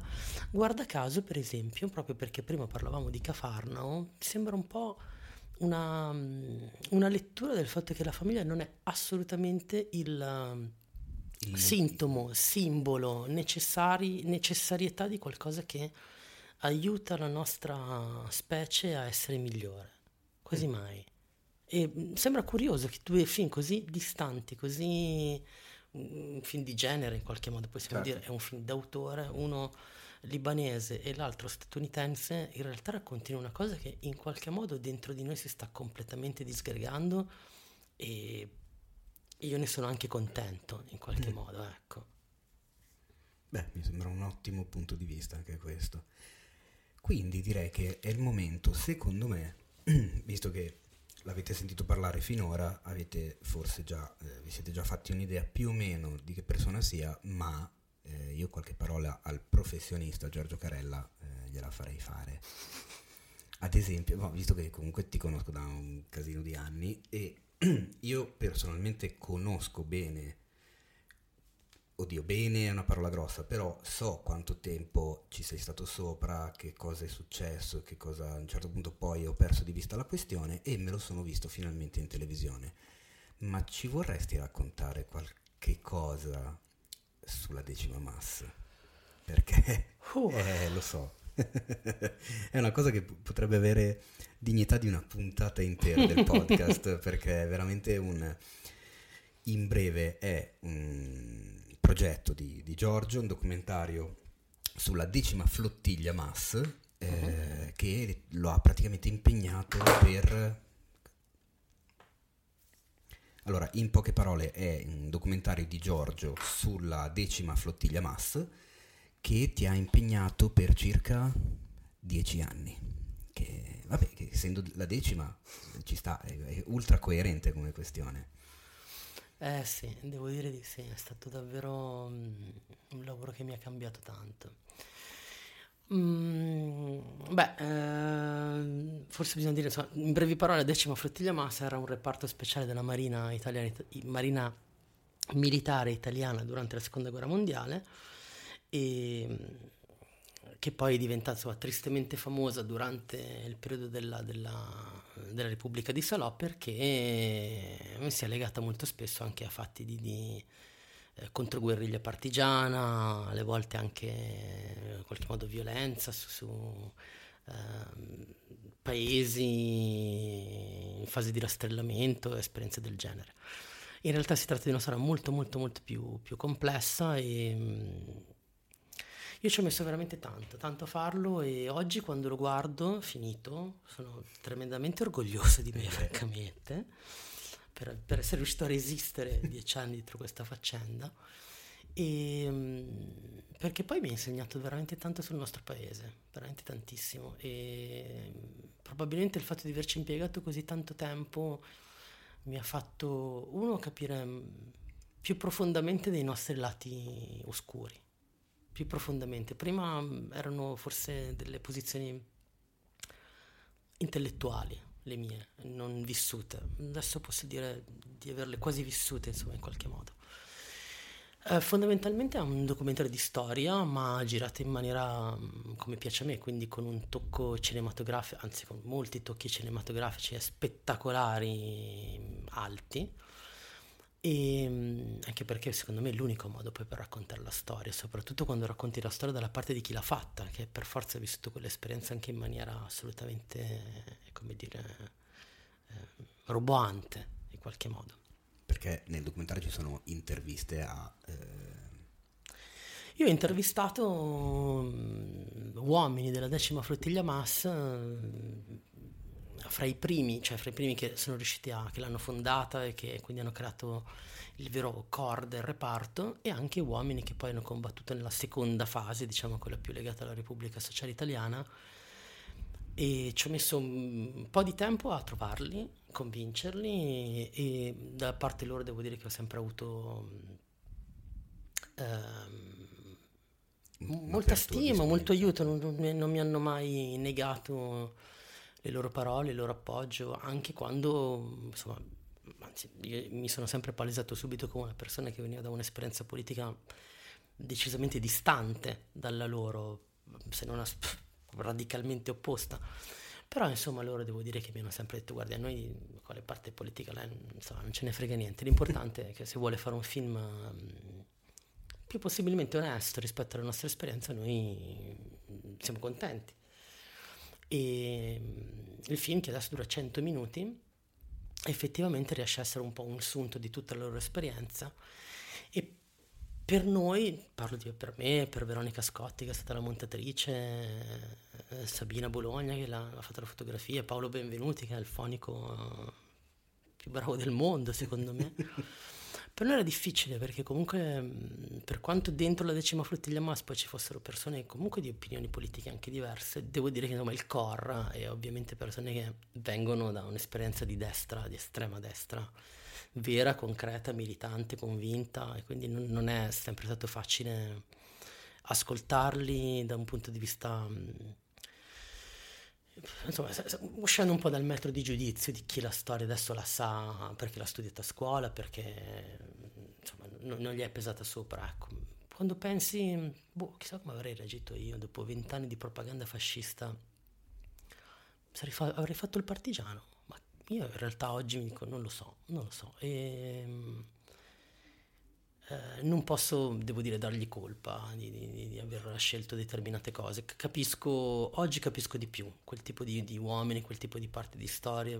Sono uscito un po' dal metro di giudizio. Sono eh, contento del fatto che tutti quelli che, quasi tutti quelli che hanno visto il film, eh, persone di provenienza politica, di formazione, di età diversa, eh, hanno trovato che il film fosse sempre molto onesto.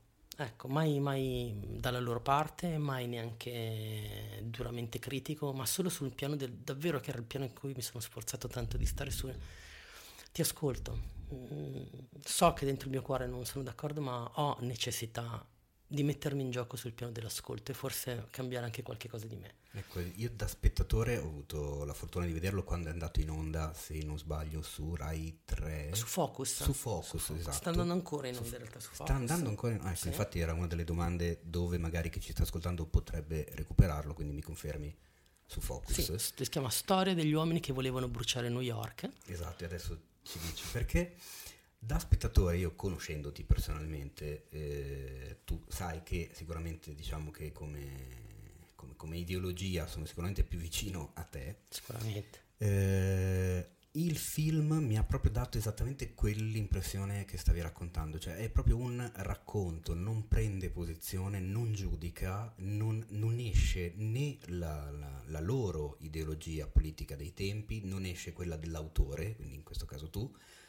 e questa cosa mi ha stupito perché comunque fondamentalmente si racconta innanzitutto un periodo storico dei più famosi e dei più estremisti eh, a livello politico del nostro paese, con delle interviste a delle persone che facevano parte di questo corpo assolutamente assurdo, c'è gente che, che, che andava sott'acqua per mettere le mine attaccate alle navi quando non, sott'acqua non si vedeva niente, al buio, senza luce, cioè delle cose veramente fuori, fuori dal mondo quindi comunque una forza di, di, di, di volontà da parte loro esagerata, cioè loro ci credevano veramente tantissimo in quello che stavano facendo perché era un rischiare la vita ogni, ogni pochi secondi, andavano giù senza sapere che fine avrebbero fatto, che cosa avrebbero, dove sarebbero finiti, se qualcuno li avrebbe ricordati, se qualcuno avrebbe parlato di loro.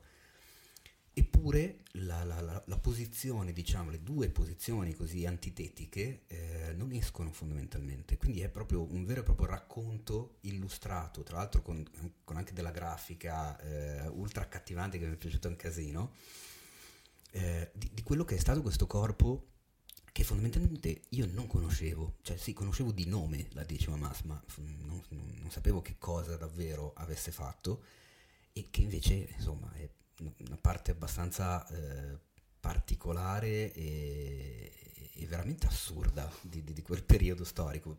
perché si chiama la storia degli uomini che volevano bruciare New York? Perché mh, ad un certo punto della loro esperien- esperienza loro stavano pianificando un attacco all'Empire State Building, uh, un attacco molto preciso, molto meticoloso, in fase avanzatissima di, di, di sviluppo e che sarebbero praticamente, insomma, sono sicuro che sarebbero riusciti a farlo perché quando vedi il, il piano, il progetto era mm, assolutamente spaventosamente fattibile e quindi sarebbero stati il primo reparto della storia a riuscire a colpire gli americani sul suolo continentale americano, cioè 50 anni prima delle Torri Gemelle. E no, beh, mm, qualcosa di più di 50 anni forse. È qualcosa anche di più di 50 eh. anni, esatto, sì, 60 anni, 60-65 anni. E mm, anche questa è una cosa di cui non, ovviamente non se ne è mai parlato, ma loro c'erano vicinissimi. Poi del perché non, non, non, è successo, questo viene raccontato ovviamente nel film come tu ben sai, ma non facciamo spoiler. No, esatto. Anzi, lasciamo il piacere di, di, di, di scoprirlo perché... E due cose, le ultime due cose, è stata un'avventura straordinaria. Io ho scoperto molto di me come persona, molto di me come regista facendolo e sono contento che per quando l'ho finito un mio amico mi ha detto una frase meravigliosa che è stata beh Carella adesso la seconda guerra mondiale è finita anche per te. Mi sono sentito veramente come l'ultimo giapponese sull'isola esatto. capito? E a me la cosa che, che, che ha affascinato all'inizio e che è stato veramente un metro di misura e che poi ho ritrovato dentro me stesso è che io volevo raccontare l'antropologia del guerriero in qualche modo non tanto fare necessariamente un film di storia ed è quello che cercavo proprio di capire, cioè cosa muove una persona a combattere fino allo sfinimento, in una maniera assolutamente etica, come facevano i samurai, perché loro erano veramente così. Ed è una cosa che poi ho, ho, ho capito dentro di me perché ero così affascinato da questa idea, perché mi, mi, mi, mi, seduceva, ecco. Oggi poi quando lo guardo vedo me uh, come giravo dieci anni fa. Se lo girassi adesso ovviamente sarebbe completamente diverso, se non nel, nell'appeal spettacolaristico, cioè che riesce a unire profondità dei sentimenti e spettacolarismo. Però ovviamente lo girerei in maniera diversa e questo mi fa troppo ridere perché lo guardo e dico, cazzo come ero dieci anni fa. Bellissimo.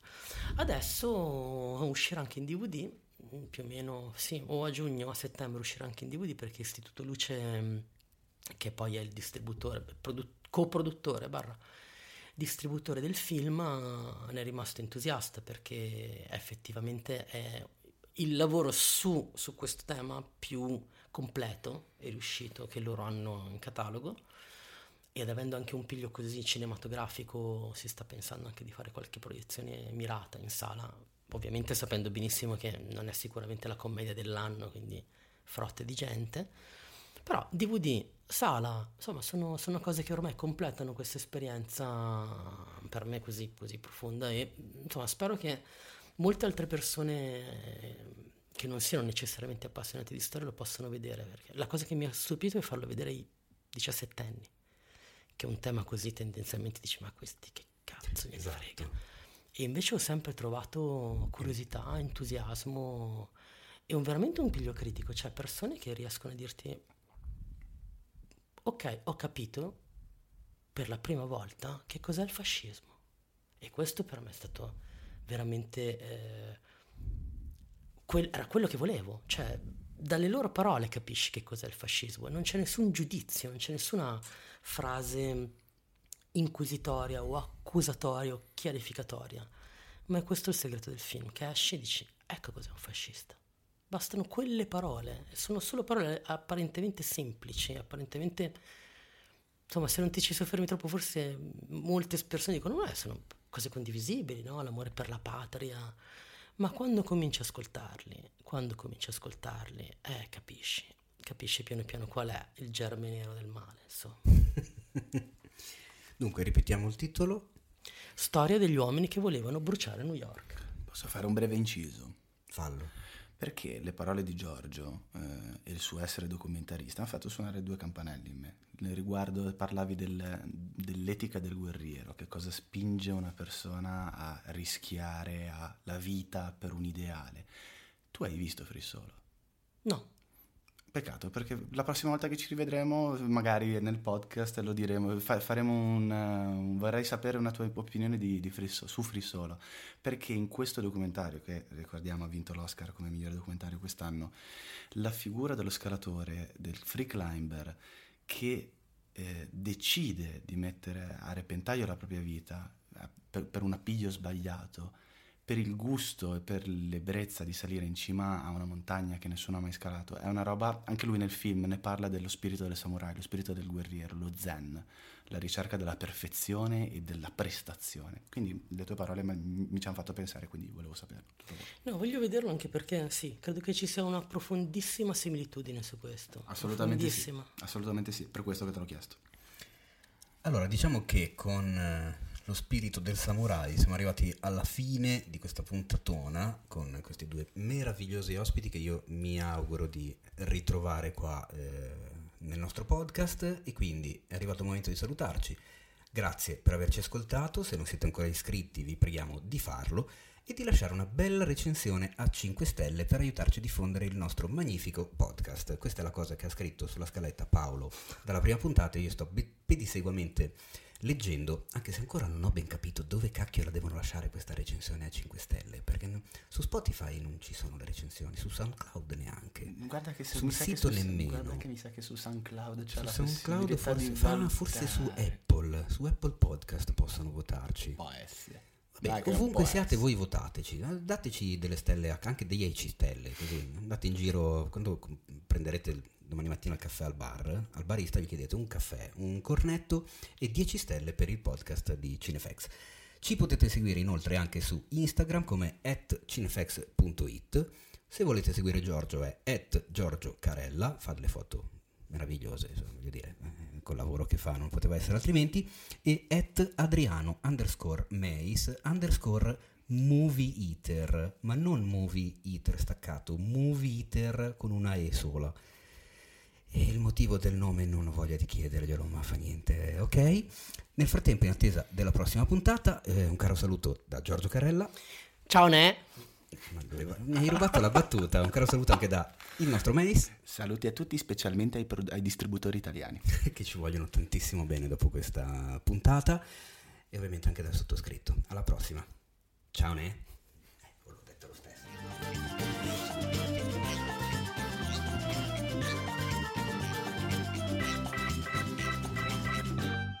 Questo podcast è stato presentato da The Best Blend.